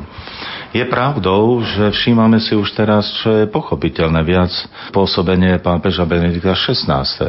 A tešíme sa, že v tejto línii pokračuje a myslím si, že každého tiež poteší, keď často vo svojich príhovoroch cituje svojho vznešeného predchodcu blahoslaveného Jana Pavla II. Tento rok nás teda mohol posunúť, že jeho odkaz je vďaka Bohu stále živý. Jeho prítomnosť cez niektoré pripomienky relikvie v krvi cez krv blahoslaveného Jana Pavla II. znova vytvárajú možnosť zamyslieť sa práve nad tým všetkým, čo nám on zanechal. A keď sme doteraz hovorili o rodine, o ruženci, hovorili sme o Márii a tak ďalej, aj všetky tieto otázky, na, alebo na všetky tieto otázky nám dával odpoveď. Možno by bolo aktuálne siahnuť po nich našim čitateľom, poslucháčom, pútnikom a jednoducho aj tieto veci si tak nejako znova pripomenúť a zopakovať. Od skorého rána prichádzajú do nášho prenosového vozu stovky SMS správ s prozbou o modlitbu. Sú to väčšinou aj také životné problémy s alkoholizmom, neverou, prozby o uzdravenie z choroby a my sme so sebou doniesli takisto svoje prozby, ako aj prozby našich poslucháčov. Otec biskup, ja sa vrátim eh, k vašej predvianočnej rozhlasovej duchovnej obnove, kedy ste neraz spomínali, že sme taká veľká rozhlasová rodina. A teraz doplním tie vaše slova. V dobrom aj zlom. Áno, a keby by som to teraz tak konkretizoval aj na prichádzajúcich pútnikov, tak viete, že som vyzval všetky, aby prišli s batohom a v tom batohu, aby priniesli všetko, ale nie len z vlastného domu, ale možno aj od susedov, aj od z práce, aj od známy a tak ďalej. A čo majú urobiť s tým batohom, to im poviem v kázni. Takže zatiaľ si to nechám tak nejako pre seba, ale vytvárame naozaj jednu veľkú nádhernú rodinu Rádia Lumen. A bolesti jedných majú byť bolesti aj inými, iných a radosti jedných majú byť aj radosťami tých druhých. A myslím si, že v mnohej miere sa to síce pomaličky, ale predsa len už posúva, posúva a dostávame, by som povedal, takú obrazne povedať, rúžovejšiu tvár, už sa vieme normálne stretnúť, bo sme sa, lebo sme sa videli na tej púti, lebo sme vás počuli, lebo ste toto povedali. A ľudia sa už začnú, či už s nami kontaktovať väčšmi, alebo aj medzi sebou rozprávať o tom, čo bolo v rádiu Lumen. A preto je dobré, keď sa k týmto myšlienkam a intenciám a prozbám a všetkému tomu, čo človek si tu prináša, sa čím viacerí pripoja. Ja veľmi rád opakujem, že aj včera, aj dnes, teda slúžil som, aj budem slúžiť Svetom práve za všetkých pútnikov. Za všetko to, čo v tých batohoch prinesú. Aj za všetkých tých, ktorí sú s nami spojení, pretože nemohli prísť, ale cítia túto jednotu a vedia, že v rámci tejto rodiny sa aj na nich myslí, že nikto nie je nejako odstavený, ale všetci môžu cez e, to nejaké vlnové prepojenie, ako by sme povedali tým moderným štýlom, ale predovšetkým cez modlitbové prepojenie, že môžeme ich tu tak namočiť do tohoto prameňa, z ktorého chceme v plnej radosti čerpať do tohoto prameňa Božieho milosrdenstva. Vy ste spomenuli, že zajtra slávime Deň Matiek. Zaspomínajte si spolu s nami na tú vašu maminku. Čo vám možno príde také prvé na um? Nie je to len teraz, to možno s pribúdajúcimi rokami. Je to tak, že človek ako dospieva, dozrieva, si uvedomuje, čo je tá obeta matky. To je aj založenie rodiny, darovanie života, výchova. Teraz neustála starostlivosť 24 hodín denne, obavy, sem tam dajaká radosť. A tak chcem dopriať všetkým mamám, aby rozvíjali podľa príkladu Pany Márie naozaj to nádherné všetko, čo im Pán Boh do srdca dal. Ja veľmi ďakujem svojej mame, alebo presnejšie povedané, veľmi ďakujem Pánu Bohu za dar mojej mamy i za dar otca. Neboli to supermani, ani moja mama, ani môj otec, ale boli to obetaví ľudia, ktorí žili pre rodinu. A ja sa dnes veľmi teším, že na Slovensku je hnutie matiek, kde sa modlia asi 40 tisíc matiek, potom je hnutie otcov. Teda jednoducho tie hnutia cítia, že sila modlitby dokáže lámať tento svet. A mňa aj toto naučila mama. Učiť sa, naučila ma modliť sa, naučila ma dôverovať Pánu Bohu, Matke Božej, Pane Mári. Takže dalo by sa hovoriť ešte, myslím, veľmi veľa, ale to najkrajšie, čo chcem v tejto chvíli povedať, je to, že ďakujem Pánu Bohu za dar svojich rodičov. 7. veľkonočná nedela, ktorú budeme sláviť 20. mája, je dňom svetových komunikačných prostriedkov. Na budúci rok, v roku 2013, si Rádio Lumen pripomenie 20 rokov svojej existencie otec biskup. Ako by sme možno aj v pohľade tej 7. veľkonočnej nedele, ktorá je dňom e, tých svetových komunikačných prostriedkov, mohli vidieť v súčasnej dobe úlohu Rádia Lumen v dnešnej spoločnosti? Je tu, myslím, dôležité, aby k takej analýze a k určitej vízii boli prizvaní takí povolanejší, ktorí skutočne rozumejú viac tejto mediálnej sfére Myslím si aj nedávno v Ríme e, bolo stretnutie na túto tému, či už tam bol Pater Lombardi alebo niektorí ďalší, ktorí myslím celkom rozumne hovorili, celkom pekné vízie dávali. E, keď hovorím za našu slovenskú verejnosť, tak je veľa toho, čo môže vyhovovať mne z programu, a čo vyhovuje niekomu inému. Ja sa snažím pravidelne počúvať správy v rámci svojho časového, časových možností. Keď sa mi niekedy predlží čas, no svetielko, to je tak chutnúčke, že až. Chorí zas veľmi ďakujú za nočné modlitby. Nemôžu v noci spať a sa modlia. Svete omše, to si tiež vždycky vypočujem, keď sa dá, samozrejme.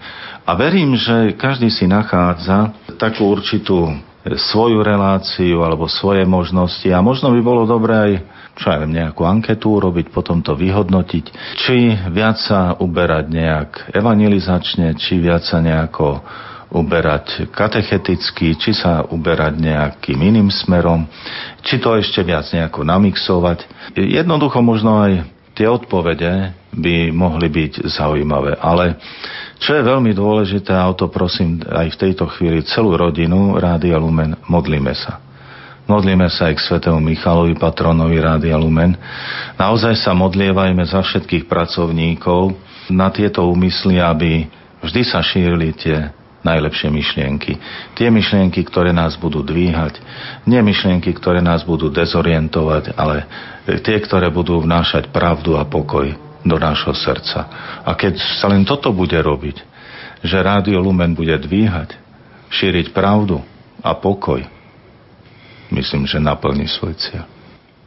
V Rádiu Lumen sa každý deň modlíme aj korunku Božieho milosrdenstva. V hodine milosrdenstva patrí to medzi počúvané programy našich poslucháčov. Aj dnes o 15. sa v Sanktuáriu Božieho milosrdenstva v Krakove budeme modliť korunku Božieho milosrdenstva na úmysly našich poslucháčov. Otec biskup, môžete našim poslucháčom opäť pripomenúť význam tejto modlitby v hodine milosrdenstva? Je to Ježišova smrť na kríži. A je to čas veľmi, veľmi milostivý, lebo vtedy aj skaly pukali. A teda všetky aj tie tvrdé srdcia môžu puknúť a otvoriť sa pôsobeniu Božieho milosrdenstva. Sú obrovské prisľúbenia napísané v denníčku práve na túto chvíľu a potom na, následne na korunku Božieho milosrdenstva. Teda ten základ je si uvedomiť, že v tú chvíľu bola dovršená obeta Ježiša Krista za spásu celého sveta. A toto je teda za vykúpenie celého sveta. Toto je to najhlavnejšie. A samozrejme, tu už potom prichádza to, čo už aj dnes tu v našom rozhovore e, zarezonovalo a to je to, že či my tento dar vykúpenia prijímame. Či my prijímame Ježiša Krista za jediného vykupiteľa človeka.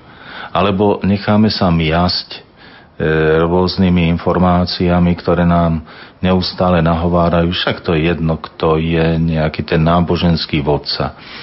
Nie, Ježiš Kristus je jediný vykupiteľ človeka. Mnohí, e, aj duchovní vodcovia, sa môžu blížiť k pravde. Ale Ježiš je pravda, cesta i život. Takže v túto chvíľu 15. E, hodiny často som vtedy v aute a na cestách, takže si vždycky zapnem a sa spolu modlím s celou rodinou v Rádia Lumen korunku a veľmi rád. Aj sestričky tieto meditácie vždy mi prepošlu predtým na nejaké také prezretie, takže už vopred e, poznám tieto meditácie a sú krásne a chvala Pánu Bohu, že sú. Takže ja sa veľmi teším vždy na túto hodinku a aj pri šoférovaní mi to dáva priestor, aby som si uvedomil, bol som vykúpený obetou Ježiša Krista na kríži. Toto je to najhlavnejšie. Otec biskup, dnes ráno sa čas nášho rozprávania naplnil v pútnickom rannom spojení. Už o niekoľko chvíľ budete celebrovať aj Svetú Omšu v Sanktuáriu Božieho milosrdenstva čo možno popriať na záver tohto nášho rozhovoru všetkým poslucháčom Rádia Lumen, ktorí zostali doma, ktorí nemohli putovať spolu s nami do Krakova, ale práve dnes, v sobotu 12. mája, bude Rádio Lumen počas celého dňa ich spoločníkom. A ako viete aj z predvianočnej rozhlasovej duchovnej obnovy nie len na Slovensku, ale prostredníctvom internetu častokrát aj v zahraničí. Tak čo im popriať všetkým? Chcem všetkým znova zopakovať a rád to opakujem, že za všetkých na tomto mieste prosím Božie milosrdenstvo, aby sa im vrátilo tým nádherným dotykom a precítili, že sme jedna veľká duchovná rodina, v tomto prípade duchovná rodina Rádia Lumen, ale my sme rodina katolíckej cirkvi, konkrétne na Slovensku. A spoločná modlitba nás všetkých, ktorí sme tu, nie je oddelená od modlitby a obiet tých, ktorí zostali z nejakého dôvodu doma. Lebo iste všetci, ktorí si zapli rádio, tak chceli byť nejakým spôsobom s nami spojení.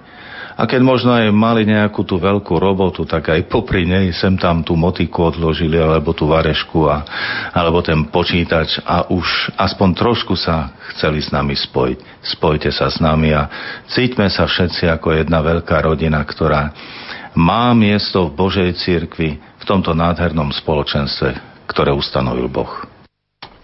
To bol košický pomocný biskup Monsignor Stanislav Stolárik. Opäť poďme k vašim SMS-kám. Krásny pozdrav vám zasielam, prosím o modlitby za moju rodinu, ale hlavne za obrátenie manžela, vaša stála poslucháčka Olga z Dubnice. Som s vami spojená, ďakujem.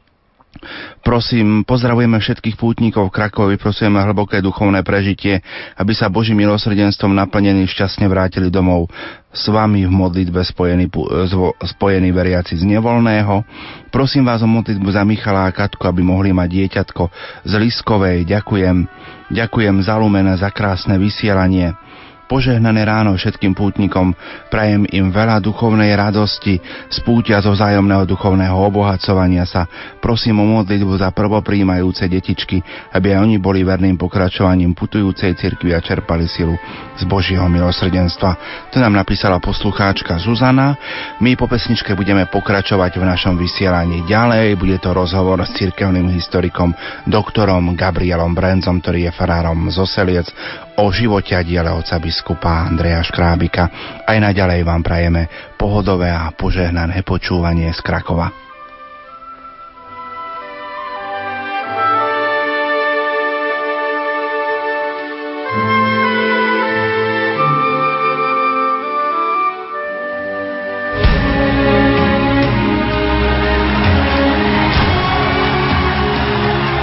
Do Krakova putujeme v tomto roku už po 8 raz. Spolu s nami pôjde aj arcibiskup Stanislav Zvolenský. Môj odkaz je jednoduchý, že sa teším, že sa rozhodli putovať do Krakova a aj im želám, aby sa pre nich púť do Krakova stala znova príležitosťou, že by potom v každodennom živote aj oni boli apoštolmi Božieho milosrdenstva. Nenechajte si újsť príležitosť ďakovať Bohu za dar viery každého z nás. Biskup Stanislav Stolárik Myslím si, že každý tam príde s tým svojim batohom, ktorom nesie svoje možno bolesti, starosti, prosby, očakávania, nádeje a že to práve tam nejako zloží a vie, že cez tú slovenskú kaplnku a slovenskú reč tá sveta sestra Faustína to predloží nebeskému Otcovi. V sobotu 12. mája sa rozhlasová rodina Rádia Lumen stretne v Sanktuáriu Božieho milosrdenstva v Krakove.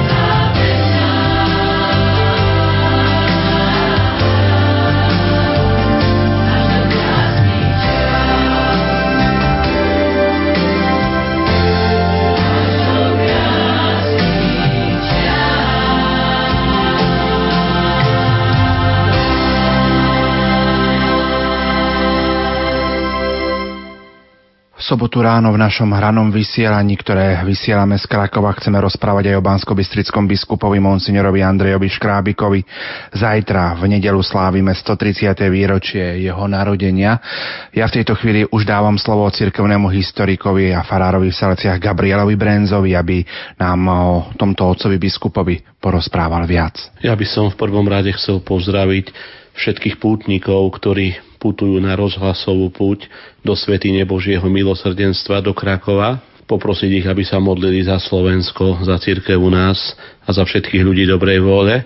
A chcel by som pozdraviť aj všetkých poslucháčov Radia Lumen, ktorí sa duchovne spájajú s účastníkmi tejto púte, aby dôverujúc Božie milosrdenstvo aj oni vyprosovali milosti pre Slovensko.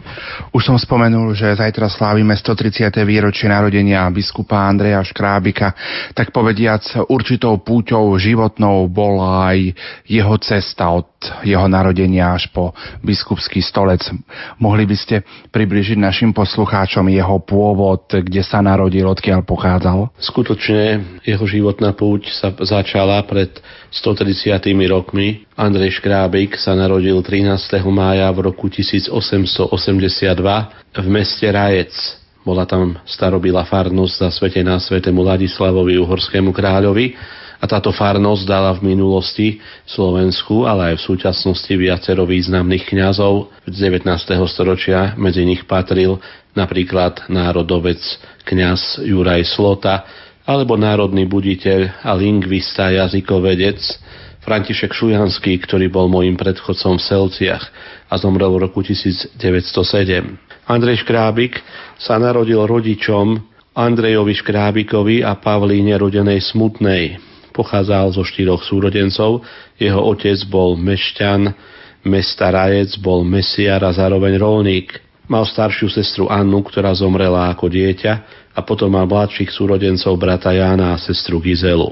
Andrej Škrábik v rodine i vo farnosti dostal solidnú kresťanskú i ľudskú výchovu. Začal chodiť do cirkevnej ľudovej školy, ktorá od dávna existovala pri farnosti svätého Ladislava vo farnosti Rajec a keďže bol nadaný hneď po skončení tejto ľudovej školy, už ako 8-ročný odchádza do prvých tried piaristického gymnázia do Nitry už v roku 1890 a po 4 rokoch absolvovania tohto 8-ročného gymnázia vstupuje v roku 1894 do malého seminára v Nitre, keďže v sebe cíti povolanie ku kňazskému stavu. Tu úspešne maturuje v roku 1899 a ako výborný študent je vtedajším nitrianským biskupom Imrichom Bendem poslaný na teologické štúdia do centrálneho seminára v Budapešti, vtedy v Pešti. Do tohto centrálneho seminára uhorskí biskupy posielali tých najnádanejších gymnazistov, aby sa tu vzdelávali aj vo viacerých jazykov, aj špičkovej teológii. Tu vlastne on absolvuje 4 ročníky, vlastne až 12 semestrov seminára teológie, základnej teológie a teológiu úspešne ukončí v roku 1904. Na kniaza bol vysvetený v starobilej katedrále svätého Emeráma 17. septembra v roku 1904 vkladaním rúk vtedajšieho nitrianského biskupa Imricha Bendeho. Hneď po kniazkej vysviacke nastupuje za kaplána v meste Nitra Dolné mesto. Potom, po roku pôsobenia na kaplanskej funkcii v Nitre, v roku 1905 prechádza na hrad na biskupský úrad a stáva sa aktuárom biskupského úradu. V nasledujúcom roku, v roku 1906, prichádza za nitrianského biskupa koadjutora grof William Batáni, ktorý si vyberá nadaného mladého kniaza Škrábika za svojho ceremoniára a tajomníka. Keďže William Batáni nevedel dostatočne slovensky, keď prišiel do Nitry za biskupa koadjutora. Andrej Škrábik mu veľmi pomáhal, aby sa túto reč naučil aby mu z tejto reči alebo v tejto reči pomáhal komunikovať v slovenských farnostiach. Andrej Škrábik pokračuje v štúdiách.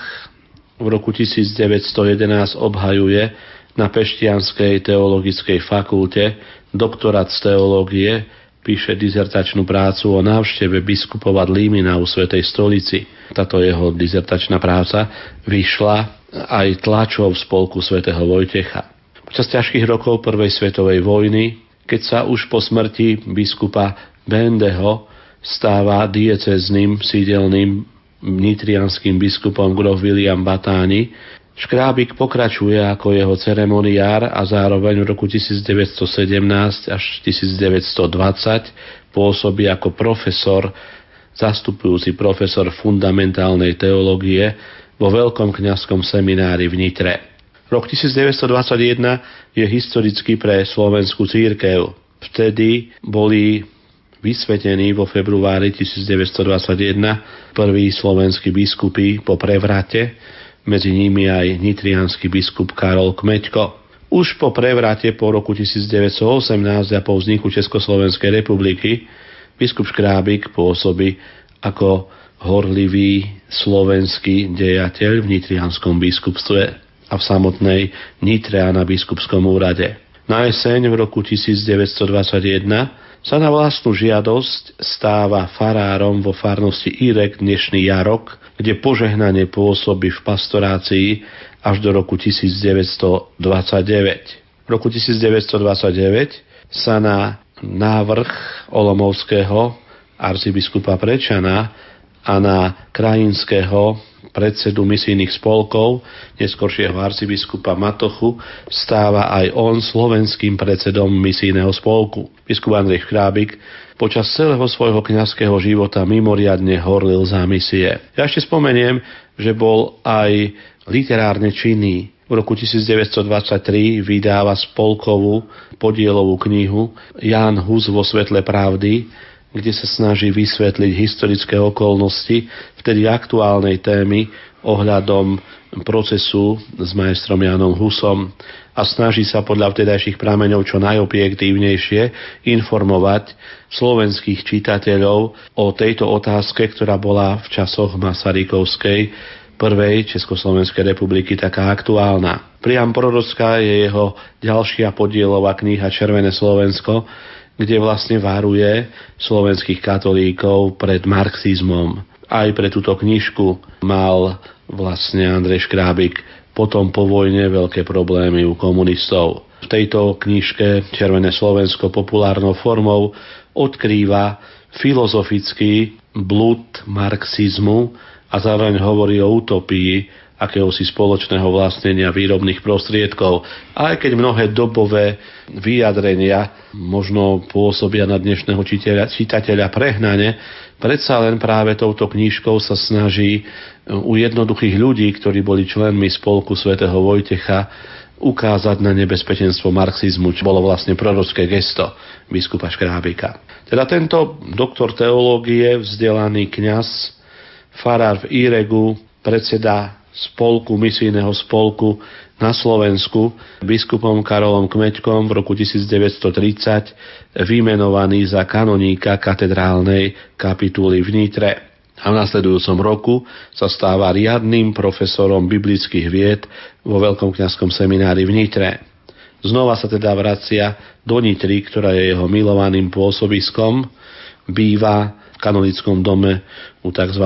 Corgoňa pod Nitrianským hradom a kňazské funkcie vykonáva ako člen stihodnej starobilej Nitrianskej kapituly. V roku 1935 ho biskup Karol Kmeďko vymenúváva za generálneho vikára Nitrianskej diecézy a v roku 1937 dostáva od svätého otca Pia XI. titul apoštolského protonatára s právom nosiť biskupské, respektíve tedy pontifikálne insignie. S takouto povesťou, s takouto minulosťou ako horlivý misijný pracovník práve na príhovor Karola Kmeďku, ktorému ubúdajú síly, sa stáva vlastne je v roku 1939 v auguste, presnejšie 12. augusta, pápežom Piom XII, ktorý len v marci v, tom istom roku bol zvolený za pápeža, vymenovaný za pomocného, teda nitrianského biskupa, za titulárneho biskupa Stýrského. Vymenovaný je v auguste v roku 1939 a už sa schyluje už sa schýluje ku druhej svetovej vojne. Biskupskú konsekráciu príjima znova v tej istej katedrále, kde bol vysvetený za kňaza. Vlastne pred 35 rokmi dokonca si vybral za deň biskupskej konsekrácie ten istý deň, ktorý bol v roku 1904 konsekrovaný, teda vysvetený na kňaza. Biskupská slávnostná konsekrácia sa teda koná 17. septembra v roku 1939, 17 dní potom, ako Hitler napadol Polsko a ako vypukla druhá svetová vojna v ťažkých časoch prvej Slovenskej republiky, prvého slovenského štátu. Jeho hlavným konsekrátorom na biskupa, jeho priateľ, nitrianský biskup Karol Kmeďko, za spolúčasti dvoch biskupov z apoštolskej administratúry Trnavskej. Bol to Pavol Jantáv, apoštolský administrátor Trnavskej apoštolskej administratúry a jeho pomocný biskup, neskorší vyznávač, väzeň pre pána, mučeník Michal Buzálka. O tejto biskupskej konsekrácii priniesli správy všetky dobové denníky, všetká dobová tlač, jak svetská, tak kresťanská, tak katolícka a Andrej Škrábik je nadšene vítaný diecezným kňastvom nitrianským ako pomocný biskup nitrianský, ako pomocník, ako práva ruka nitrianského biskupa Karola Kmeďku. Hneď od začiatku svojej biskupskej služby sa snaží vypomáhať nitrianskému biskupovi Karolovi Kmeďkovi pri správovaní jeho diecézy ako generálny vikár pri vizitačných pastoračných cestách a najmä pri namáhavých birmovných cestách po celej rozsiahlej hm, nitrianskej dieceze, ktorá vtedy ešte zaberala, vlastne teda bola v starom usporiadaní a zaberala aj celú terajšiu žilinskú diecézu. A už sa v podstate necelé dva roky po jeho konsekrácii vlastne mení jeho situácia a Andrej Škrábik prechádza do Banskej Bystrice za tamojšieho pomocného bansko-bystrického biskupa koadjutora. Prečo prechádza Andrej Škrábik do bansko-bystrickej diecézy? V roku 1940 sa v kňazských seminároch slovenských konala kanonická vizitácia, ktorá bola vlastne na poput e, Vatikánu, na poput Svetej stolice, vedenej vtedy pápežom Pijom XII. a apoštolským vizitátorom bol olomovský profesor, neskôr arcibiskup Karel Jozef Matocha. On prichádza do bansko seminára a už vtedy zbada, že vlastne Hospodárska situácia v seminári, ale aj úroveň výučby nezodpovedá normám kanonického práva. Okrem toho referuje u tedajšieho zástupcu Svetej stolice pri slovenskom štáte Giuseppe Burziu, ktorý bol charge d'affaires, takým veľvyslancom Svetej stolice v slovenského štátu, že u tedajšieho bansko biskupa Mariana Bláhu sa prejavujú následky jeho staroby a jeho ťažkej choroby, ktorá ho zasiahla už niekedy koncom roka 1939. Marian Bláha patril medzi poprevratových bansko biskupov, horlivo viedol bansko diecezu od roku 1921 obnovil kňazský seminár, zvýšil počet kňazov v diecéze, ponavštevoval teda takmer celú diecézu na svojich vizitačných a birmovných cestách. Bol horlivým pastierom svojho ľudu, ale skutočne v tomto roku, ako sa blížil k 70 ako prekročil 70 začala sa približovať jeho demencia, jeho ťažká choroba, ktorá mu znemožňovala viesť jeho diecézu. Okrem toho zomiera ešte aj jeho generálny vikár vo februári v roku 1941, monsignor František Mesik Vajda. A situácia v dieceze bola natoľko považlivá, že bolo treba menovať biskupa koadjutora, ktorý by prevzal na seba ťarchu vedenia diecézy vtedy ešte vlastne neplatili predpisy kanonického práva, ktoré vošli až za Pavla VI. do platnosti, že biskup pri 75. roku života alebo pri zhoršení zdravotného stavu podáva abdikáciu. Bolo treba, aby bansko dieceza dostala horlivého pastiera, ktorý by bol pomocníkom a zástupcom chorého a starnúceho biskupa Mariana Bláhu v diecéze prebieha kanonické šetrenie a výsledkom toho kanonického šetrenia je skutočnosť, že v júni v roku 1941, 14. júna, je dovtedajší nitrianský pomocný biskup a titulárny biskup sírsky Andrej Škrábik preložený za biskupa koadjutora do Banskej Bystrice. To znamená za biskupa s právom nástupníctva.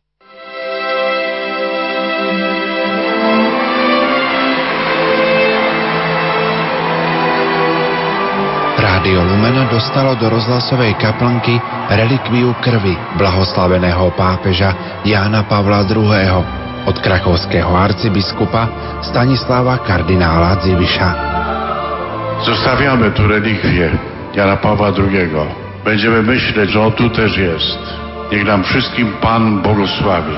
W imię Ojca i Syna i Ducha Świętego. Blahoslavený Ján Pavol II apoštol Božieho milosrdenstva, oroduj za nás i za všetkých poslucháčov nášho rádia v našej veľkej rozhlasovej farnosti. Jak mam trudne chwile, trudne sprawy, to mówię Ojcu Świętemu, pomagaj mi. I On pomaga. W tomto duchu Was wszystkich pozdrawiam. Dufam, że nie jest to z Bochum, ale do widzenia.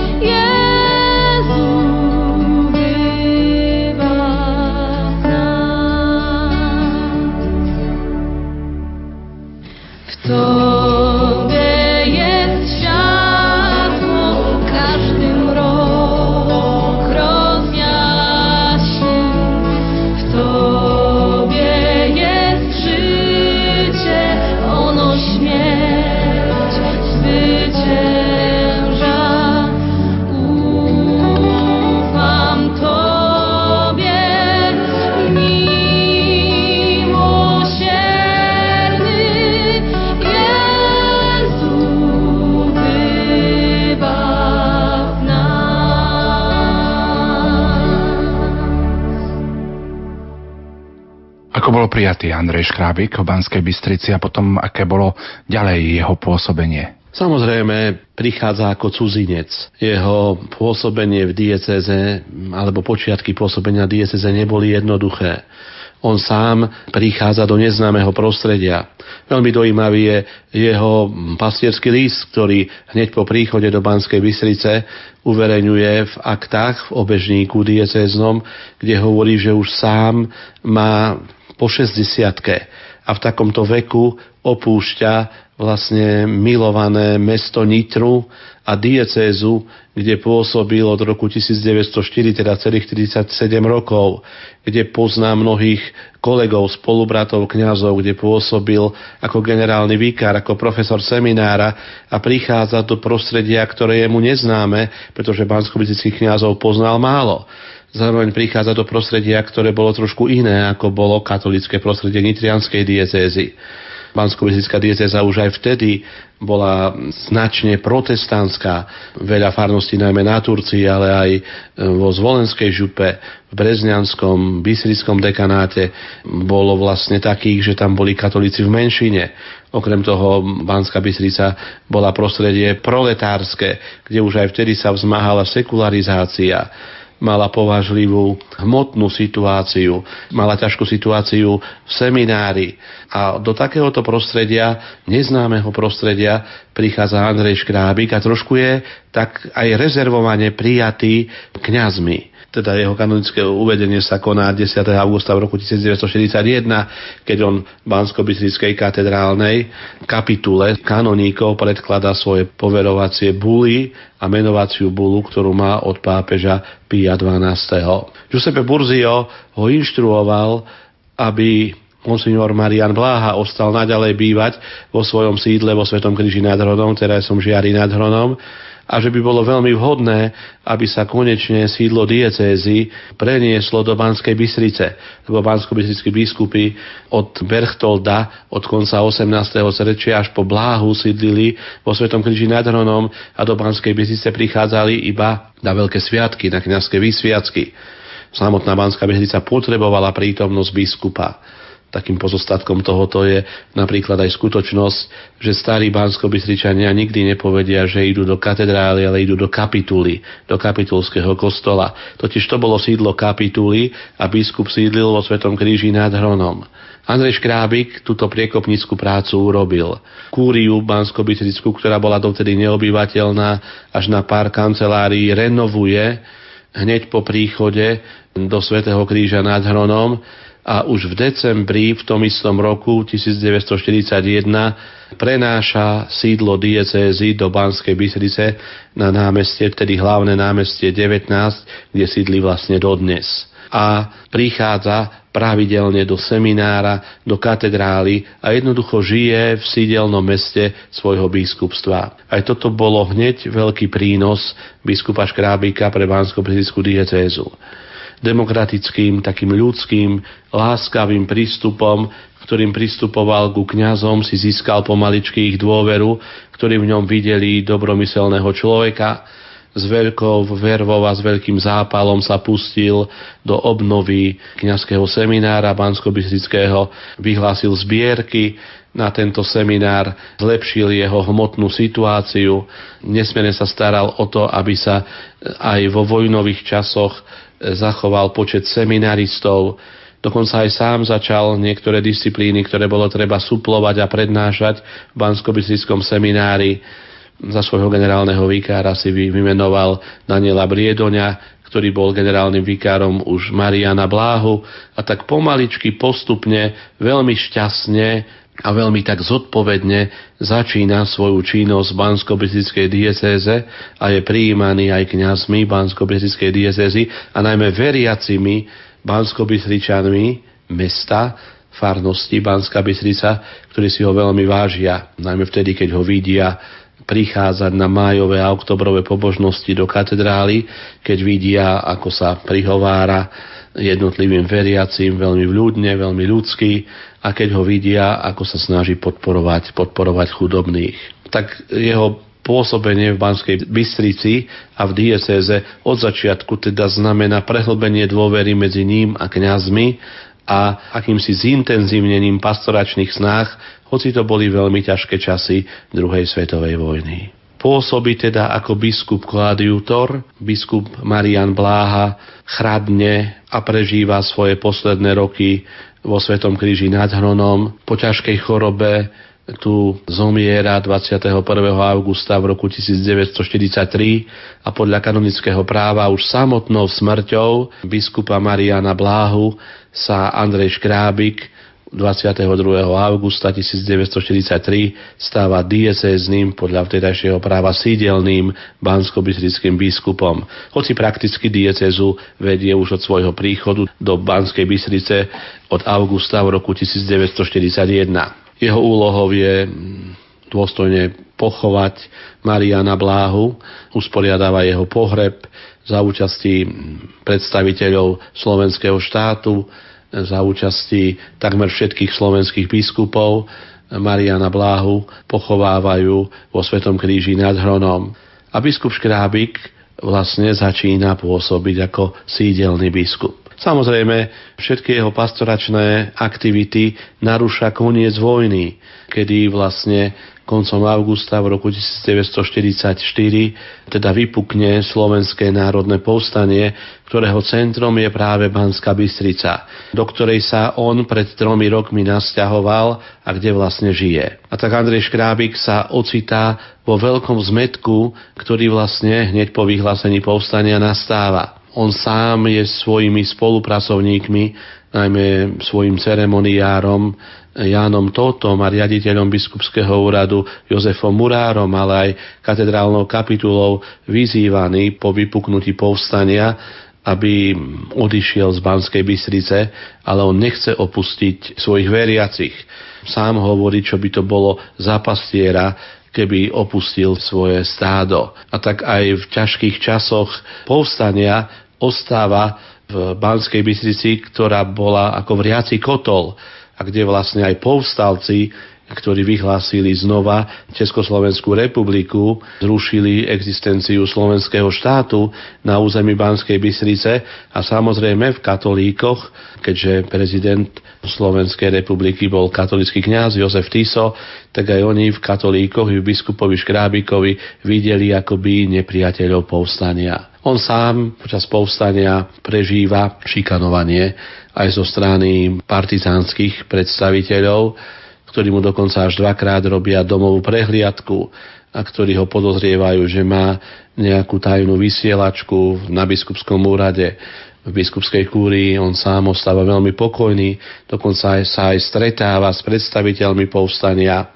stretáva sa s Husákom, so Šmitkem, stretáva sa s Novomeským, stretáva sa s generálom Jegorovom, snaží sa počas povstania pomáhať tým, ktorí sú nejakým spôsobom utláčaní. Veľmi bolesne na ňo doliehajú všetky správy, ktoré sa šíria o tom, že je vraždené aj civilné obyvateľstvo. Ťažko nesie aj to, že v septembri v roku 1944 bolo postrieľaných vyše 180 mužov z farnosti Sklené len preto, že boli nemeckej národnosti.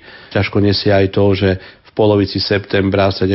septembra v roku 1949 je vlastne predstaviteľmi povstania partizánmi zastrelený farár v Hajníkoch, v terajšom Sliači, Anton Šalát.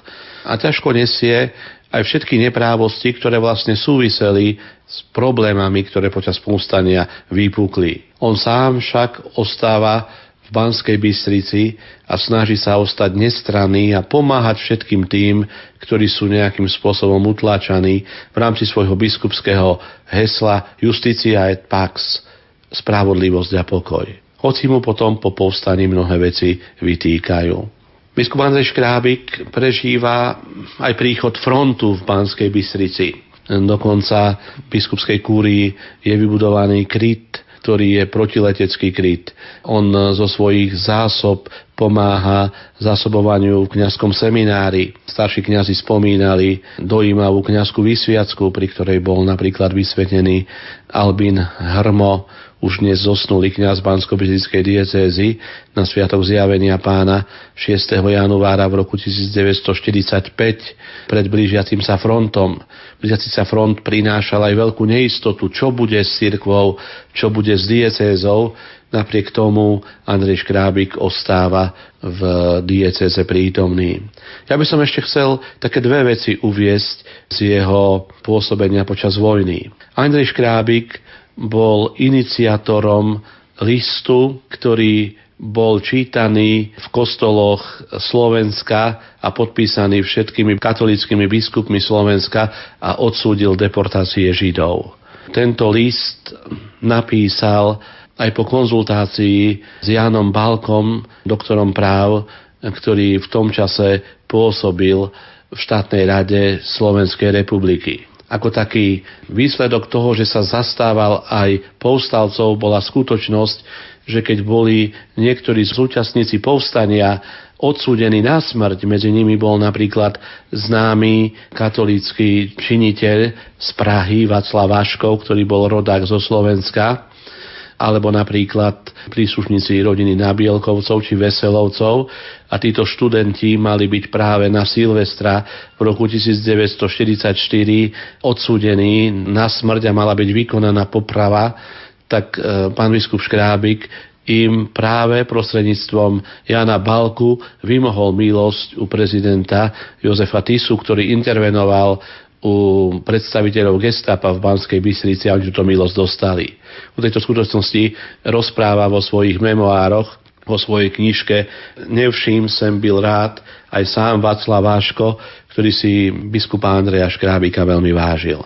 Vieme, že v kňazskom seminári dokonca biskup schovával aj niektorých účastníkov povstania priamo pred gestapom a tak riskoval vlastne svoj život, lebo však skrývať vtedy po potlačení povstania účastníkov povstania znamenalo vlastne vystaviť svoj život nebezpečenstvu. Ku koncu svetovej vojny, druhej svetovej vojny na jeho pastierské biskupské srdce mimoriadne ťažko doliehali aj skutočnosti represálií nemeckej armády, obzvlášť ťažko niesol vyvraždenie v Kľaku a v Ostrom Grúni, ale aj mnohé vraždenia nemeckej armády, napríklad vypálenie balážov, vypálenie priechodu a vypálenie mnohých obcí z jeho diecézy, ktoré vlastne boli takto vojnou zničené.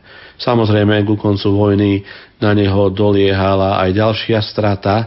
V jeho diecéze existovali na Hornom Turci, na okolí Kremnice a Handlovej vyše 20 nemeckých farností a na základe evakuácií na konci druhej svetovej vojny a potom Benešových dekrétov bolo takmer 20 kňazov a 50 tisíc veriacich katolíkov odsunutí z jeho diecézy do Nemecka. Aj toto mu vlastne spôsobovalo veľké pastoračné starosti, lebo bolo treba týchto kňazov nahradiť a bolo treba vlastne sa postarať o takú namáhavú pastoráciu všetkých tých, ktorí sa po Nemcoch do týchto farností nasťahovali. 8. rozhlasová púť Rádia Lumen do Sanktuária Božieho milosrdenstva sa blíži. V sobotu 12. mája budeme od skorého rána sprevádzať pútnikov na ceste do Krakova. Z Krakova budeme vysielať od 6. hodiny ráno aj pútnické hrané spojenie. V areáli Sanktuária Božieho milosrdenstva o 9. hodine otvoríme púť a privítame pútnikov. Nasledovať bude modlitba posvetného ruženca a o 10. hodine 30. minúte Svetá Omša s eucharistickou adoráciou popoludňajšom programe nebude chýbať koncert gospelových piesní v podaní manželov Márie a Miroslava Šibíkovcov. Ďalej to bude prednáška reholných cestier i modlitba v hodine milosrdenstva. Na záver poďakovanie a požehnanie devocionálií. Tešíme sa na spoločné chvíle, prežité pri pramení Božieho milosrdenstva v Krakove. 8. rozhlasová púť do Krakova. Ideme spoločne,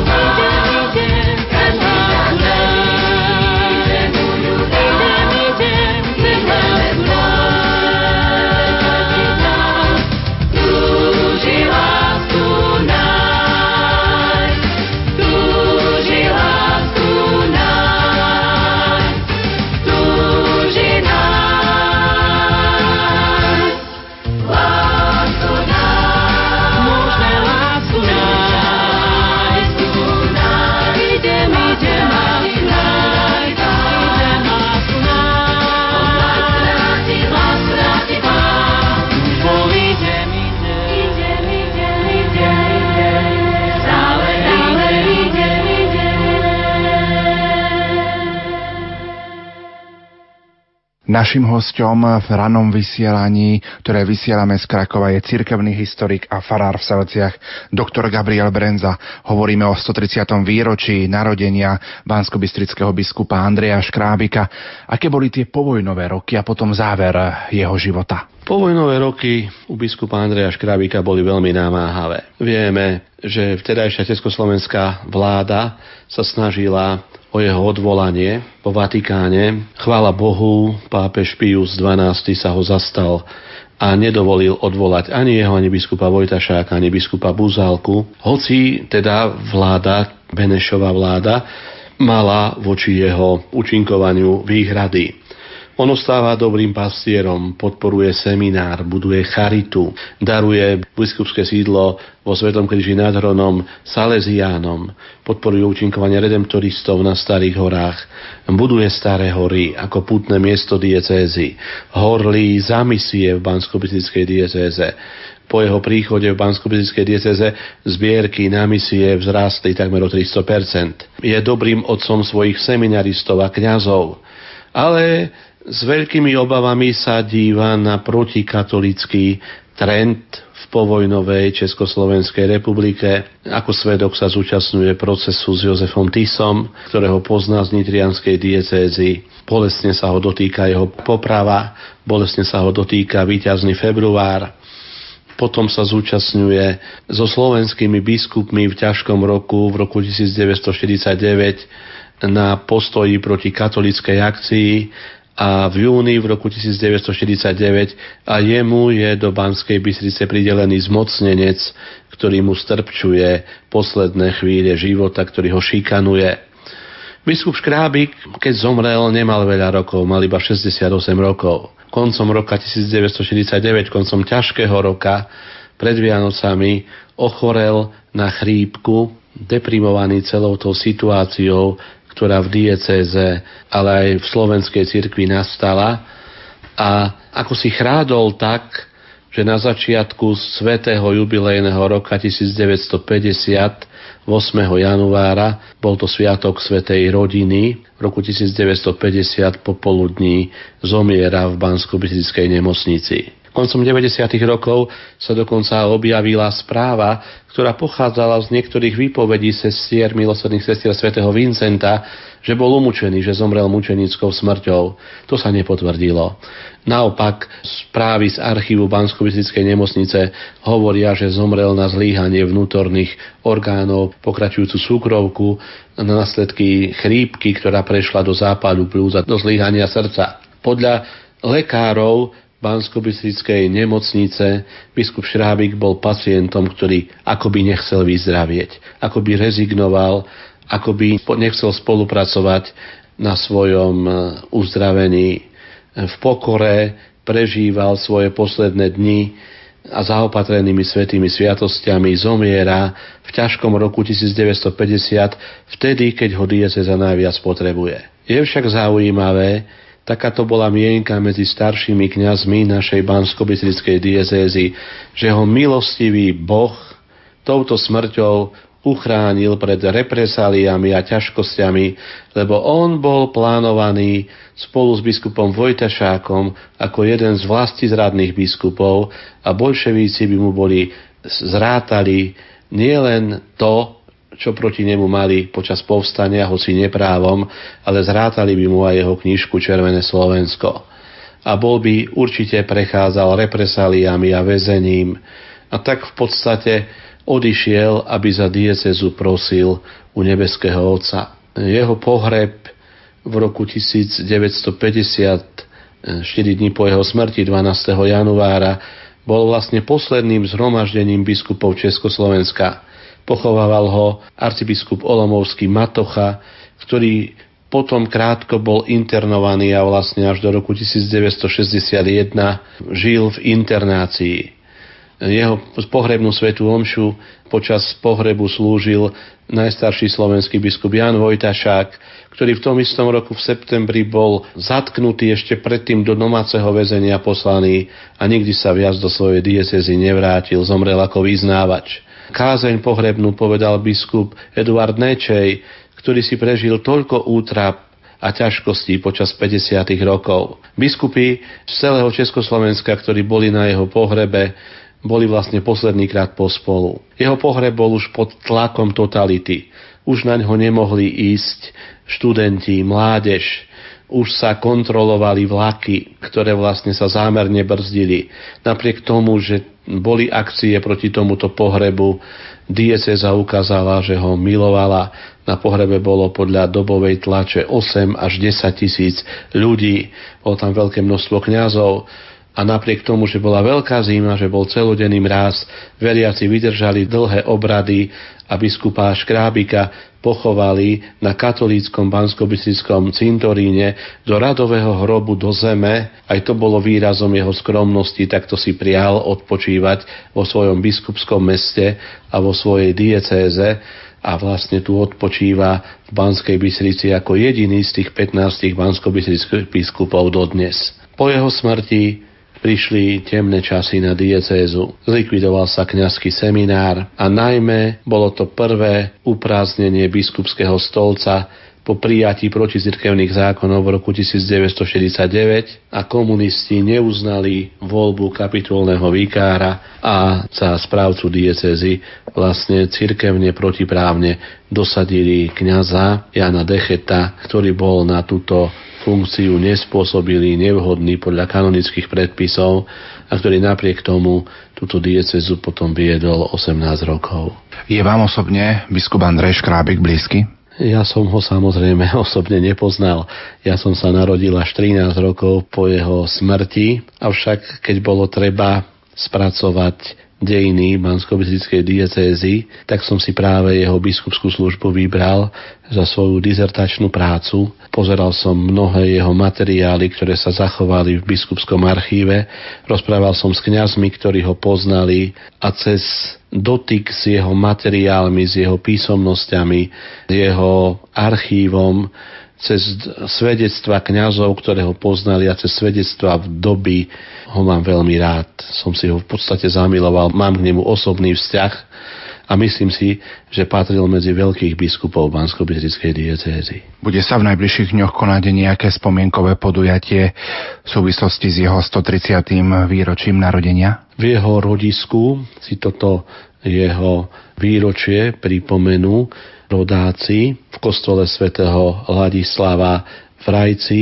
Bude na neho spomienka počas všetkých nedelných svätých omší a zvlášť sveta omša o 11. hodine bude venovaná práve jeho osobe a spomienke na neho. Takže toto podujatie bude zajtra v nedelu. My dnes putujeme do Sanktuária Božího milosrdenstva v Krakove. Je to naša 8. rozhlasová púť. Pred malou chvíľou sme si prešli takú životnú cestu biskupa Andreja Škrábika. Na druhej strane aj táto naša 8. rozhlasová púť je aj takou vďakou za otcov biskupov, otca biskupa Rudolfa Baláža, ktorý odišiel do väčšnosti v júli a otca biskupa Františka Tondru, ktorý odišiel do väčšnosti začiatkom mája. Obidvaja títo otcovia biskupy putovali spolu s nami aj na naše rozhlasové púte. A na druhej strane to môže byť aj prozba za nového bansko-bystrického biskupa, ktorého tu v Banskej Bystrici, v bansko-bystrickej diecéze čakáme. Ja s tým len plne súhlasím. Skutočne spomeňme si pri uctievaní Božieho milosrdenstva na týchto našich slovenských biskupov, ktorí v poslednom roku odišli do otcovho domu na otca biskupa Rudolfa, ktorý zosnul v Banskej Bystrici 27. júla. A ja by som ešte pripomenul, že 27. októbra v roku 2011 odišiel do väčšnosti aj skromný a statočný rožňavský biskup Eduard Kojnok, ktorý patril tiež ku generácii porevolučných biskupov, ktorý po nežnej revolúcii bol vymenovaný za biskupa spolu s biskupom Rudolfom Balážom a Alojzom Tkáčom a ktorý v ťažkých 90. rokoch viedol Rožňavskú diecézu. Na týchto pastierov, na týchto našich zosnulých biskupov Rudolfa, Eduarda a Františka pamätajme vo svojich modlitbách. Sprevádzajme svojimi modlitbami aj súčasných slovenských biskupov, ktorí vedú slovenskú církev aj v tejto neľahkej situácii a samozrejme modlíme sa, aby nám pán čím skôr poslal aj našej diecéze dobrého a svetého oca biskupa.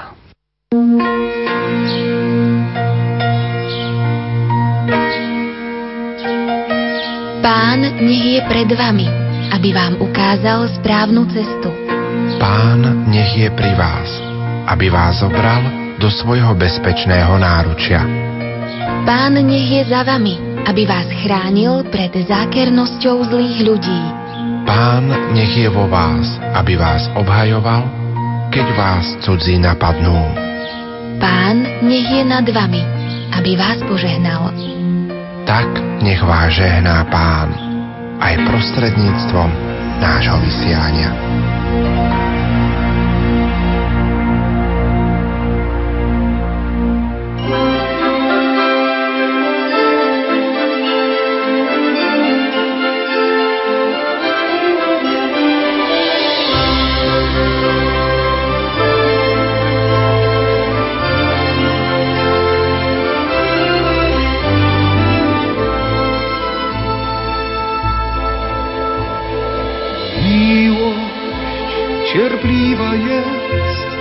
Lecz i niecierpliwa. Miłość łaskawa jest, lecz nie zawsze bywa. Miłość serdeczna jest i nigdy nie zazdrości. Miłość jest wszystkim tym, co tracisz bez miłości.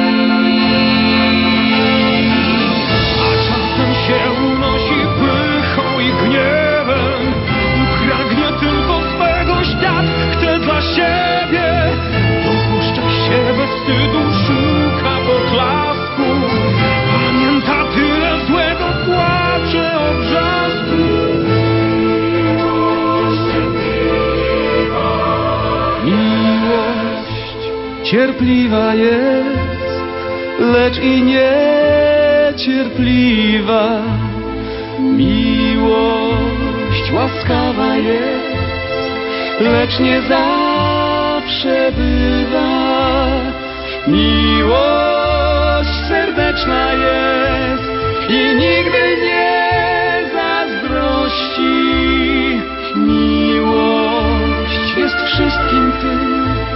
Co tracisz bez miłości. Nikomu nie chcę wierzyć, w oczy się śmieje i nawet sobie nie pokłada nadziei. I bywa jak proroctwa, które się kończą, zachodzi jak słońce.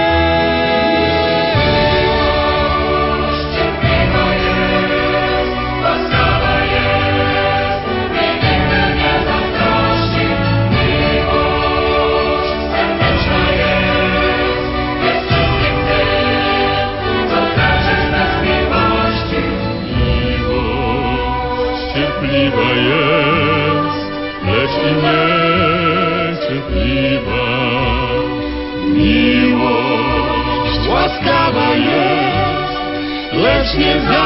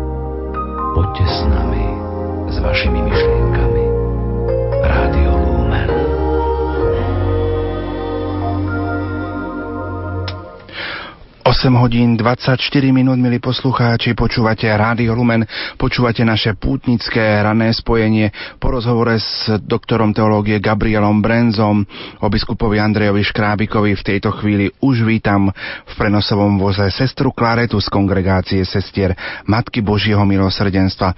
Sestra Klareta, prajem pokojné dobré ráno. Veľmi pekne ďakujem a vrele pozdravujem všetkých poslucháčov Radia Lumen z nášho sanktuária z Krakova, kde už od skorých ranných hodín prichádza veľmi veľa pútnikov. Som naozaj hlboko dojatá. Táto atmosféra je veľmi pekná, preniknutá Božou prítomnosťou. Miesta zjavenia sa obyčajne stávajú cieľom púti veriacich, tak tomu je aj v Sanktuáriu Božieho milosrdenstva v Krakove, kde žila a zomrela svetá sestra Faustína. V jej živote bolo týchto zjavení naozaj veľa. Pripomeňme našim poslucháčom a ctiteľom milosrdného Ježiša povahu tohto miesta. E, Sanktuárium v Agnevníkach je svetkom početných zjavení. Skoro každé miesto, kaplnka, kláštor, kuchyňa, ba aj záhrada aj vrátnica boli poctené neobyčajnými stretnutiami sestry Faustíny s Ježišom, s panou Máriou, anielmi či dušami z očistca. Vystačí, ak vezmeme do rúk jej deníček, ktorého prevážna časť vznikla práve tu v Krakove, aby sme sa dozvedeli, čo sa tu vlastne stalo. Pred nami sa objaví celkom iný, nadprirodzený svet, Tedy môžeme na toto sanktuárium pozrieť nielen svojimi očami, ale aj očami svätej sestry Faustíny. Vďaka jej deníčku môžeme viac poznať a hlbšie zakúsiť milosrdnú Božiu lásku. A možno dokážeme, tak ako apoštolka Božieho milosrdenstva, vidieť Božiu dobrotu nielen v kostole pri modlitbe, ale všimneme si ju aj v človeku, malej fialke, kvapkách rosy na tráve a spolu s Faustínou budeme spontánne opakovať Bože, ako hojne je rozliaté Tvoje milosrdenstvo a to všetko si učinil pre človeka. Ako veľmi musíš milovať človeka, keď Tvoja láska je voči nemu taká činorodá.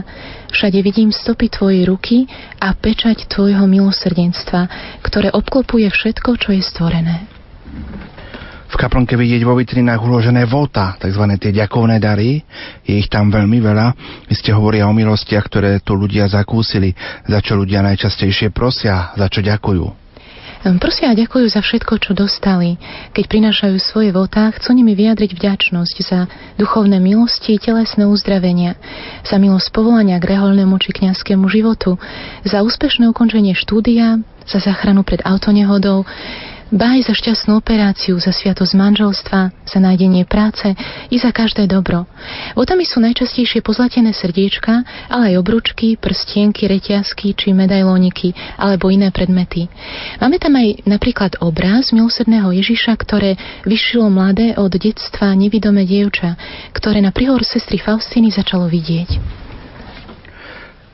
Keďže svetá sestra Faustina patrila do vašej kongregácie, preto iste práve na sestrách spočíva v prvom rade záväzok starať sa o tento Boží dar pre naše časy. Akým spôsobom prinášajú reholné sestry tento dar pútnikom? Myslím si, že pre všetkým svedectvom života, lebo takto často konštatujú putníci, ktorí sem prichádzajú. Hoci ich kontakt s nami sestrami je veľmi krátky, ale to im vystačí. Tá istá charizma, ktorú dostala sestra Faustína, svojím spôsobom vyžaruje. A to, čo sestry robia pre putníkov, ich približuje k Božiemu milosrdenstvu. Dedičstvo sestry Faustiny však dostávame aj prostredníctvom prednášok, ktoré sestry hlásajú v niekoľkých jazykoch. Okrem toho sú pozývané aj do rôznych miest a krajín, kde hlásajú posolstvo milosrdenstva v kostoloch, školách, nemocniciach či vo vezení. Sme pozývané aj na kongresy o Božom milosrdenstve, ktoré sú čoraz častejšie organizované v rôznych kutoch sveta. Sanktuárium v Lagievnikách sa rozrastá. V susedstve aj z prenosového voza vidíme, že vzniká centrum Jana Pavla II. pod názvom Nebojte sa. V ňom je sanktuárium blahoslaveného Jana Pavla II. Aký je jeho význam pre sanktuárium Božieho milosrdenstva? Sanktuárium Božieho milosrdenstva Centrum Nebojte sa tvoria veľké duchovné stredisko, ktoré slúži nielen obyvateľom Krakova a Poľska, ale vyžaruje na celý svet, najmä tým, že prináša posolstvo Božom milosrdenstve, ktoré z Kristovej vôle odozdala svetá sestra Faustína a na ktoré poukázal cirkvi svetu svätý otec Jan Pavol II. Tieto dve sanktuária spája teda nielen susedstvo, ale ešte viac posolstvo milosrdenstva, ktoré naďalej ukazujú svetu jeho veľkí apoštoli, sveta sestra Faustína a blahoslavený Ján Pavol II do prenosového voza od skorého rána sestra Klareta prichádzajú prosby o modlitbu, množstvo SMS-iek s prosbami, úmyslami, ktoré posielajú naši poslucháči nielen zo Slovenska, ale aj zo zahraničia, ktorí nás pros- počúvajú prostredníctvom internetu. Čo by sme možno odkázali všetkým tým, ktorí nás prosili o modlitby, ktorí poslali možno po pútnikoch taký svoj batoh prozieb, aby ho do sanktuária Božieho milosrdenstva doniesli. E, tak určite, že tieto prosby berieme veľmi vážne, berieme ich do srdca a budeme ich predkladať pánovi. Aj počas celého dňa modlia sa moje spolusestry, je nás tu vyše 100 členná komunita na tieto úmysly a zvlášť ich budeme predkladať pánovi v hodine milosrdenstva. To bola sestra Klareta z kongregácie sestier Matky Božieho milosrdenstva.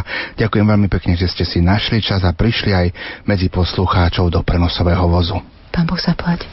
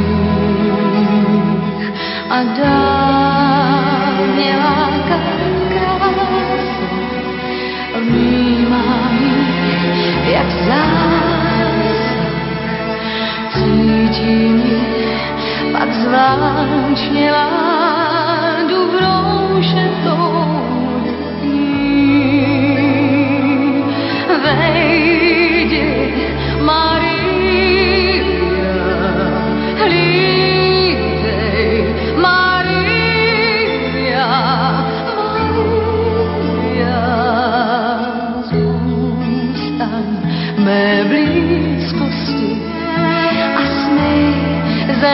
Pod úzkostí. Já ti budu dát na ten den, kdy vejdeš, změnit, co změnit nejde.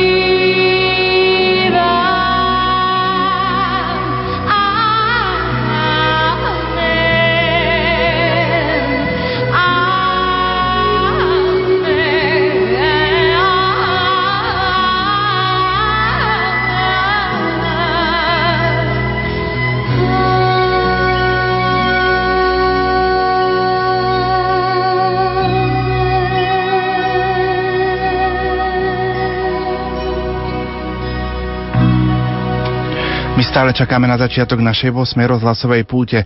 O 9. hodine moderátori Ivo Novák a Jana Verešová privítajú všetkých pútnikov v sanktuáriu Božieho milosrdenstva v Krakove. Keď hovoríme o 8. rozhlasovej púti, tak púť treba dopredu pripraviť. 30. apríla sme spolu s pánom riaditeľom Jurajom Spuchľákom navštívili krakovského arcibiskupa monsignora Stanislava Dziviša, ktorý Rádiu Lumen poskytol tento exkluzívny rozhovor. V čom sa prejavovala sila a jedinečnosť Jána Pavla II. Jan Paweł II był człowiekiem wielkiej modlitwy. Jeśli dzisiaj, już po siedmiu latach od jego odejścia, mam charakteryzować Ojca Świętego, to właśnie poprzez jego odniesienie do Pana Boga. On żył Panem Bogiem na co dzień. Właściwie jego życie było przesiąknięte obecnością Boga. On odkrył bardzo wcześnie w swoim życiu ważność modlitwy. I ta, ten rozwój jego życia wewnętrznego poprzez modlitwę wzrastał aż do ostatniego dnia. Aký bol jeho vzťah k Pane Márii a k modlitbe posvetného ruženca? Niewątpliwie Jan Paweł II był człowiekiem, który miał odniesienie do Matki Bożej syrowskie. Był człowiekiem wielkiej pobożności, ale jego pobożność i stosunek do Marii miał charakter chrystologiczny. On doszedł do czci Matki Bożej poprzez Jezusa Chrystusa. Kto kocha Jezusa, kocha Jego Matkę. Tak samo modlitwa różańcowa u Niego miała charakter chrystologiczny. Rozważanie dzieła zbawienia życia Jezusa Chrystusa z Matką Najświętszą. To była cała medytacja życia, działalności odkupieńczej Jezusa Chrystusa z Matką Najświętszą. Najpiękniejszy charakter modlitwy różańcowej. Tym się tłumaczą tajemnice światła. Trzy części różańca, radosne, tajemnice bolesne i chwalebne, ale brakowało w tym rozważaniu Jezusa Chrystusa, Jego życia, tej części działalności publicznej Jezusa Chrystusa. W związku z tym prowadził także tajemnicę światła. W tej chwili rozważając różaniec, można by powiedzieć, że w, tym rozważaniu mieści się całe życie Jezusa Chrystusa i dzieło odkupienia. Aký bol jeho vzťah k Slovensku? On kochał Słowaków. Zawsze jak przychodzili na audiencję, to z nimi nucił pieśni słowackie. On czuł tych Słowaków tak jak swoich współbraci. Miał bardzo bliski stosunek do księży, do kardynała Tomko i do wszystkich ludzi. Może Słowacy tego nie odbierali, ale ja byłem przy nim i to tak było. 1. mája minulého roku sme boli svetkami jeho blahorečenia. Stretávate sa s mnohými ľuďmi. Ako prijali túto udalosť? Świderkowski, dziennikarz włoski, napisał książkę pod tytułem Papież, który nie umiera. I to jest najlepsza charakterystyka sytuacji po śmierci i po beatyfikacji. Ludzie odkrywają na nowo Jana Pawła II. On nie znika z pamięci. Co więcej, jego kult rośnie na świecie, na całym świecie. Jeśli chodzi o pierwszą rocznicę, to ja tu muszę zostać w Krakowie, ponieważ będziemy mieć jutro wielkie nabożeństwo w centrum Jana Pawła II. To centrum buduje się nadzwyczaj szybko. Jest jakieś błogosławieństwo nad tym centrum i kościołem Jana Pawła II. Spodziewamy się kilku tysięcy ludzi, którzy na pewno jutro tam przyjdą. Bo ludzie nadal kochają, a przede wszystkim zwracają się do Niego z prośbami. Jak za życia Jego modlitwa była bardzo zawsze owocna, tak i teraz jeszcze bardziej. Ludzie otrzymują łaskę od Pana Boga poprzez wstawiennictwo Jana Pawła II. Łaski, a czasem można by nazwać te łaski cudami.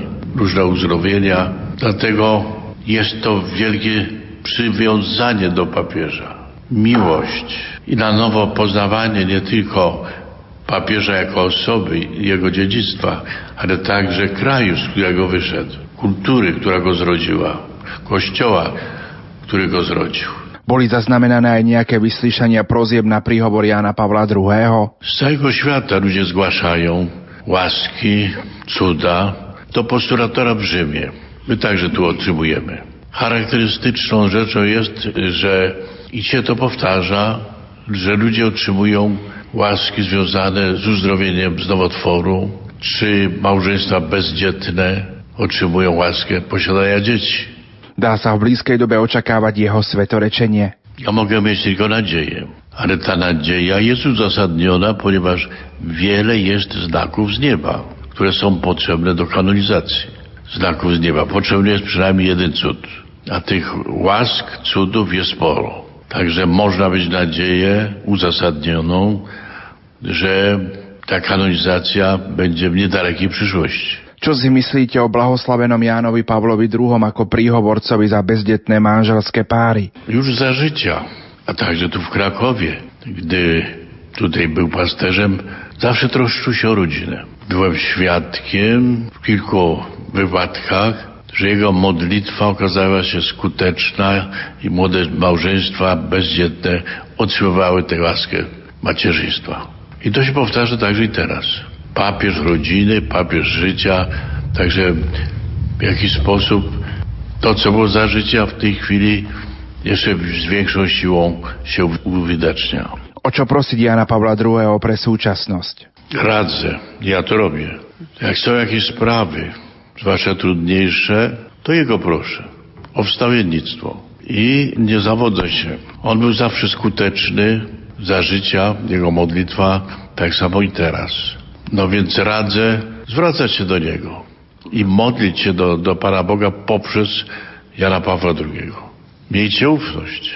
Problemy są. Problemy są państwowe, społeczne, kościelne i indywidualne, ale wielki protektor.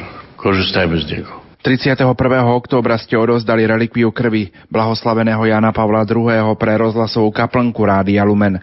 Ako vnímate úctu poslucháčov k blahoslavenému Jánovi Pavlovi II? Kult relikwii sięga pierwszych wieków.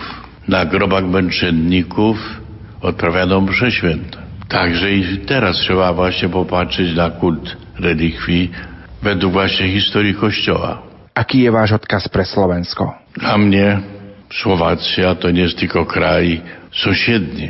Jest to kraj, z którym jesteśmy związani naszą wiarą, przywiązaniem do Kościoła, a to rodzi wielką bliskość. Więc życzę, abyśmy nadal starali się o te wspólne korzenie chrześcijańskie pielęgnować je, abyśmy się starali nadal współpracować dla dobra naszych krajów i Europy. Poslucháči Rádia Lumen už po 8 krát putujú do Sanktuária Božieho milosrdenstva. Čo by ste tesne pred púťou odkázali našim poslucháčom? Pielgrzymki mają ogromny wpływ na duchowość człowieka. To jest takie oddalenie się od codziennych kłopotów, trudności, a zbliżeniem się do Jezusa Chrystusa. Dlatego zachęcam do przychodzenia, zwłaszcza tu do Łagiewnik, gdzie Jezus się objawił. Jest Jego duch i wiele łask. Przybywają ludzie z całego świata do Łagiewnik. Na kongres o Bożym Miłosierdziu przybyły delegacje z 82 krajów i wrócili szczęśliwi, bo jest ta atmosfera przepojona obecnością Jezusa Miłosiernego.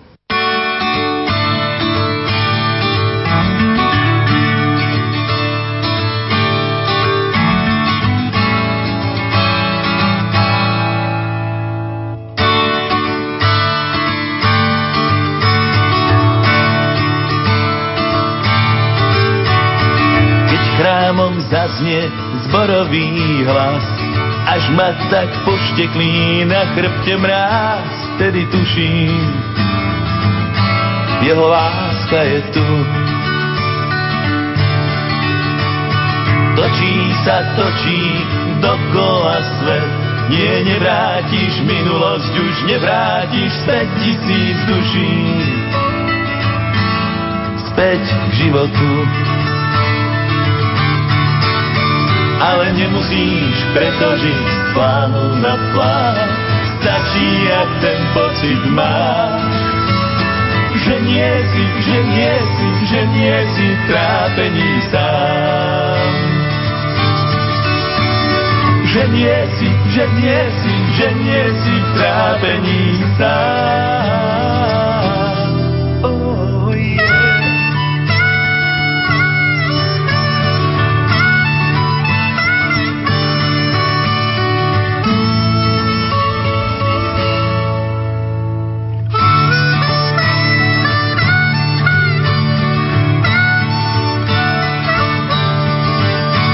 A nie, to je priateľ, čo zaplatí. A nie, to je láska, čo sa stratí, kde si v čase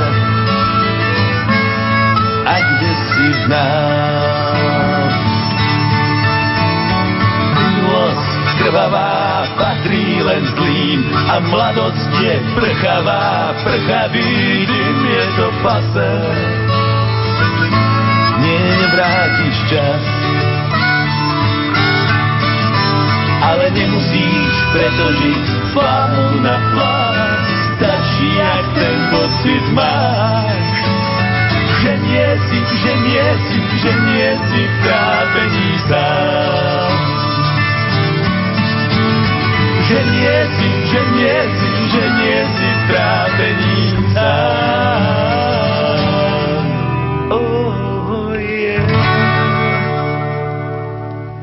Už o chvíľu si vypočujeme anketu, milí poslucháči, čo pripravila kolegyňa Andrá Čelková, ale poďme k vašim SMS-kám a mailom. Pochválený buď Ježiš Kristus. Pozdravujem všetkých pútnikov do Sanktuária Božieho milosrdenstva a prosím o modlitbu za obrátenie a za zdravie duševné i telesné pre svoju rodinu. Pán Boh zaplať poslucháčka Anna. Pozdravujem vás, otec Pavol, do slnkom zaliatého Krakova a prostredníctvom vás všetkých naozaj všetkých pútnikov, osobitne pútnikov z farnosti Staritekov, ku ktorým som po dlhé roky putovania na toto posvetné miesto, ktorým je Sanktuárium Božieho milosrdenstva spolu s manželkou Tereskou patrila ja. Bohužiaľ postupujúca Parkinsonová choroba mi už nedovoluje zúčastniť sa tohto ročnej púte. Práve na tomto mieste som si vyprosil milosť trpezlivo túto chorobu znášať, ale a toto najmä milosť uzdravenia našej céry z nevyliečiteľnej choroby. Všetci traja vás prosíme o modlitbu, vďaky za udelené milosti a požehnanie a pomoc Božiu do ďalších všetných dní v našom živote, ktoré nám Pán ešte nadelil. Poďme ďalej do vašich SMS-iek. Pozdravujem Lumen, vás aj všetkých, čo putujú k Božiemu milosrdenstvu. V kútiku, du- kútiku duše som tam s vami a prajem vám aj všetkým pútnikom požehnaný deň. Môj syn Martin má dnes 27 rokov a chcela by som mu popriať objatie Božieho milosrdenstva aj vám všetkým v Krakove vaša poslucháčka Marta z.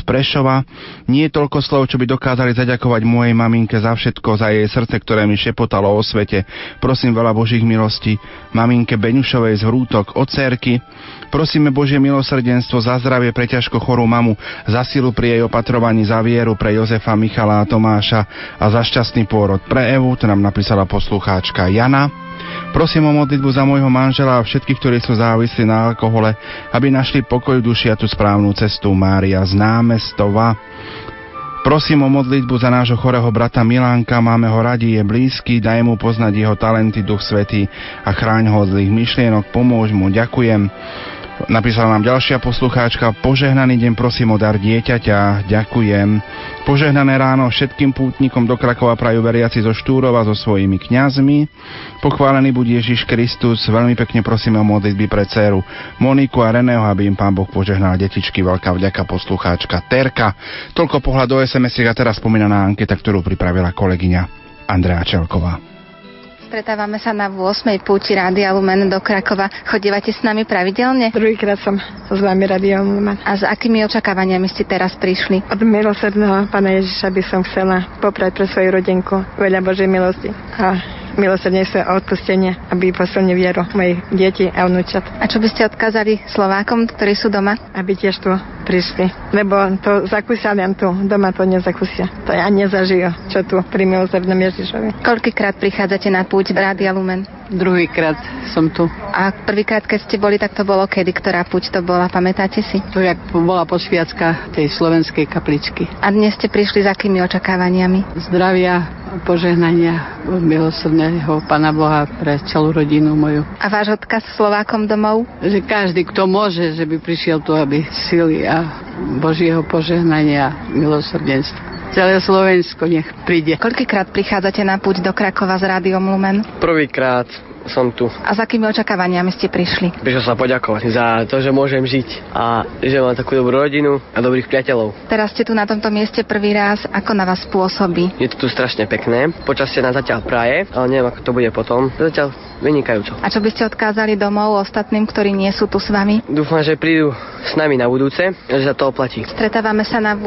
púti Rádia Lumen do Krakova. Koľkýkrát prichádzate sem? Druhýkrát. A vy? Tiež druhýkrát. A odkiaľ ste prišli? Ja zo Svedevca, z Veluše. Aká bola cesta? V pohode, dobrá. Zavčasu ste museli odchádzať? O, o štvrt na jednu. A vy ste ako odchádzali? Tiež my sme spolu tu o štvrt na jednu tiež. A s akými úmyslami ste prišli tento raz? Pokloniť sa Božiemu milosrdenú, ale kvôli peknej atmosfére. Také príjemné načerpať sily, pokoj, pohodu, vyprosiť si pre rodinu, pre známych veľa Božích milostí. Tiež tak pokloniť sa Božiemu milosrdenstvu, ako aj vyprosiť pre druhých, aj pre tú atmosféru, aká tu je. Čo by ste odkázali domov na Slovensko ostatným, ktorí nemohli už z viacerých dôvodov prísť? Takže ich pozdravujem a že sa tu za nich modlíme, za všetkých, ktorí to potrebujú. Že myslíme na nich. Myslíme a kebyže aj na budúce môžu ísť aj oni s nami už konečne. Koľkýkrát prichádzate na púť Rádia Lumen do Krakova? Vlastnýkrát. A s akými úmyslami ste prišli tento raz? Tento raz chcem to obetovať za jednu známu, ktorá bola operovaná, aj za tých, čo nemohli sem prísť a za všetkých, na ktorých mi záleží a ktorí nemohli jedným slovom ako sa stretnúť s nami tu. A tie úmysly, s ktorými ste prišli pri tých predchádzajúcich púťach sa splnili? Áno. Prezradíte aspoň niektorý z nich? Obetoval som to za chorú Máriu a celkom jej to pomohlo. A čo by ste odkázali Slovákom domov, ktorí nemohli už z viacerých dôvodov, či už pre chorobu, alebo pre prácu, alebo pre nejaký iný dôvod prísť sem do Krakova? Takže myslíme na nich v modlitbách a dúfame, že tie modlitby im pomôžu. Stretávame sa na 8. púti Rádia Lumen do Krakova. Koľkýkrát ste prišli sem? Tretíkrát. A odkiaľ prichádzate? Z Vyťaza. Aká bola cesta? Dobrá. S akými úmyslami ste prišli? Poprosiť Bože milosrdenstvo o pomoc. O... Čo som prežila, som mala muža 5 rokov na postieli. Poďakovať sa mu, že mi pomáhal vo všetkom bolo moje oporo Božie milosrdenstvo. A čo by ste odkázali Slovákom doma, ktorí nemohli prísť na púť? Že ich pozdravujeme. Koľkýkrát prichádzate na púť do Rádia Lumen? Siedmikrát. Čiže chodívate s Konorov pravidelne s nami? Prvý, prvý rok som nebol. Prvý rok som nebol. A odkiaľ prichádzate? Farno svätého Jozefa Robotníka Vyťaz. A za akými úmyslami ste prišli? Poprosiť Bože milosrdenstvo o pomoc, predovšetkým poďakovať a poprosiť ho o ďalšiu pomoc pre nás nastávajúci život. A keď už takto, tak by som chcel pozdraviť aj môjho bratranca, ktorý dneska oslavuje 85 rokov. Bude mať teraz o 11. svetu homšu, Valen. Takže myslíme na ňo keď bude počúvať, aby to vedel. Jeho brat bude mať svetu omšu za ňo, kňaz Janko. Takže sme veľmi rádi. A rádi chodíme tu. Veľmi rádi chodíme tu. A tie úmysly, za ktoré ste sa modlili na tých predchádzajúcich púťach, sa splnili? No, ja myslím, že hej, hej, dalo nám to veľa a dúfam, že to bude aj naďalej takto. A váš odkaz Slovákom domov, ktorí nemohli prísť? Od nás z Vyťaza sú tu dva autobusy. Je nás to dosť. A tí, ktorí skutočne nemohli prísť, tak im prajem všetko dobré. Niektorí sú pri práci, tí, ktorí sú chorí, prajem im veľa trpezlivosti Božieho požehnania, aby tú chorobu svoju znášali. Mám tam aj suseda takého chorého tiež. Všetko, všetko dobré. Od 6. hodiny, milí poslucháči, sme pre vás vysielali pútnické ranné spojenie zo Sanktuária Božieho milosrdenstva v Krakove. Opäť pozerám do SMS-iek. Drahí milovaní, s túžbou byť s vami aspoň cez rádio ponáram všetkých, ktorí sú v mojom srdci do pánovho milosrdenstva. V týchto chvíľach v prenosovom voze vítam už moju kolegyňu Janku Verešova, Verešovu. Janka, prajem ti krásne dobré ráno. Krásne dobré ráno aj tebe, otec Pavol, a požehnané ráno všetkým poslucháčom Rádia Lumen, ktorí sú s nami na tejto púti prostredníctvom rozhlasových vln. Ty už o chvíľu privítaš všetkých pútnikov Sanktuáriu Božieho milosrdenstva spolu s kolegom Ivom Novákom.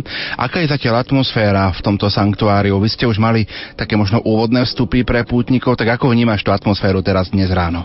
Ja si myslím, že tá atmosféra je celkom pokojná a taká radostná. Veľmi nás potešilo aj to, že tie predpovede počasia zatiaľ nevyšli. Malo byť chladno pod mrakom aj pršať. Zatiaľ je síce trošku polooblačno, ale slniečko svieti a verím tomu, že za to môžu aj vrúcne modlitby nielen nás, ale samozrejme aj všetkých putníkov a vás, milí priatelia, ktorí ste pri rádio príjimačoch a pravidelne sa modlíte za túto púť a takisto obetujete svoje úmysly a rôzne nemoci, ktoré vám zabránili sem prísť na to, aby sme sa tu dobre cítili a mohli sa modliť zase aj my za vás. S akými očakávaniami prichádzame na túto púť? Je to 8. naša púť, tak aké sú tie naše možno osobné očakávania? Ja som tu už asi piatý raz, ak sa nemýlim a vždy sem rada chodím, pretože tu naozaj človek, tak ako sa hovorí, vypne, zažije tu ten pokoj, ticho, môže sa stíšiť, zabudnúť na všetky starosti, ktoré má doma. A je pravda, že je to možno trošku také stresujúce, keď sa človek pripravuje na to moderovanie, aby to všetko dobre dopadlo, ale zase musím sa priznať, že tu vždycky cítim ten pokoj aj napriek tomu, že teda vždy sa niečo mení, treba byť flexibilný a možno niekedy uh, sa človek tak cíti, že chcel by byť trošku v takom väčšom pokoji, ale naozaj ja som tu veľmi rada, cítim, že to Božie milosrdenstvo je tu pri nás. Ďakujem veľmi pekne za tieto slova. Tebe prajeme spolu s Ivom Novákom dobré slovo. Budeme vás v našom vysielaní samozrejme sprevádzať s Jaroslavom Fabiánom a nech táto 8. rozhlasová púť Rádia Lumen do Sanktuária Božieho milosrdenstva prinesie Boží pokoj a Božie požehnanie pre pútnikov tu v Sanktuáriu, ale aj pre všetkých našich poslucháčov, ktorí nás počúvajú doma na Slovensku a prostredníctvom internetu aj v zahraničí. Ďakujem veľmi pekne a budem sa modliť za to, aby sa to tvoje želanie naozaj splnilo. Ďakujeme pekne. Aj naďalej pre vás vysielajú Jaroslav Fabiana, Pavol Jurčaga. Teraz si zahráme a po pesničke už budeme čakať na otvorenie púte v areáli Sanktuária.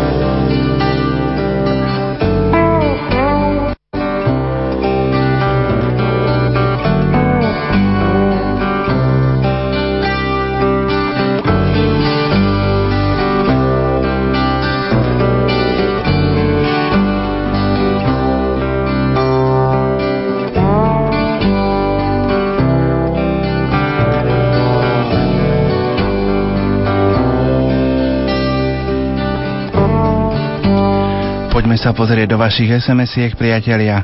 Prosím o modlitby pre moju rodinu, aby vytrvali vo viere a ukončili vysoké školy. S Božou pomocou Pán Boh zaplať, poslucháčka z Bardejova. Prajem vám pekné počasie, šťastnú cestu, modlite sa aj za moju rodinku, za pokoj a Božie požehnanie, vaša stála poslucháčka z Prakoviec. Pán Boh zaplať. Prosím o modlitby za silnejšiu vieru pre naše rodiny a za zdravie a zlepšenie vzťahov Slávka z Maduníc. Prosím pútnikov o modlitbu za pokrstenie mojich vnúčikov Kevina a Dominika. Prajem všetkým pútnikom bohaté duchovné milosti a pekné počasie. Pán nech vás žehná, Mária. Prosím o modlitbu pre mamu a dceru Anka z Partizánskeho. Pozdravujem pútnikov a prosím Božie milosrdenstvo za záchranu mojich detí, ktoré odbočili z Božej cesty. Ďakujem a dôverujem Božiemu milosrdenstvu poslucháčka Marta. Krásny pozdrav z Podtatier vám posiela vaša stála poslucháčka. Modlím sa za vás, aby vám vydržalo počasie a prosím o modlitbu za zdravie a Božiu pomoc pre dceru Moniku. Ďakujem. Prosím za Boží pokoj v rodine a obnovu viery pre nás a vyriešenie ťažkej situácie spojenú s exekúciou. Ďakujem poslucháčka Mária. Drahí pútnici Rádia Lumena, ja som putovala osláviť Božie milosrdenstvo v Lagievnikách, teraz by som nezvládla, preto vás prosím, pozdravte pána Ježiša jeho milosrdenstvo, pozdravte milosrdenstvo aj odo mňa mojej rodiny, ďakujem poslucháčka Anka. Pochválený buď Ježiš Kristus za to, že posledná sms Prosím, predneste aj moju prozbu za mojich synov, aby kráčali po správnej ceste, lebo čím sú staršie, tak cítim, ako by nepotrebovali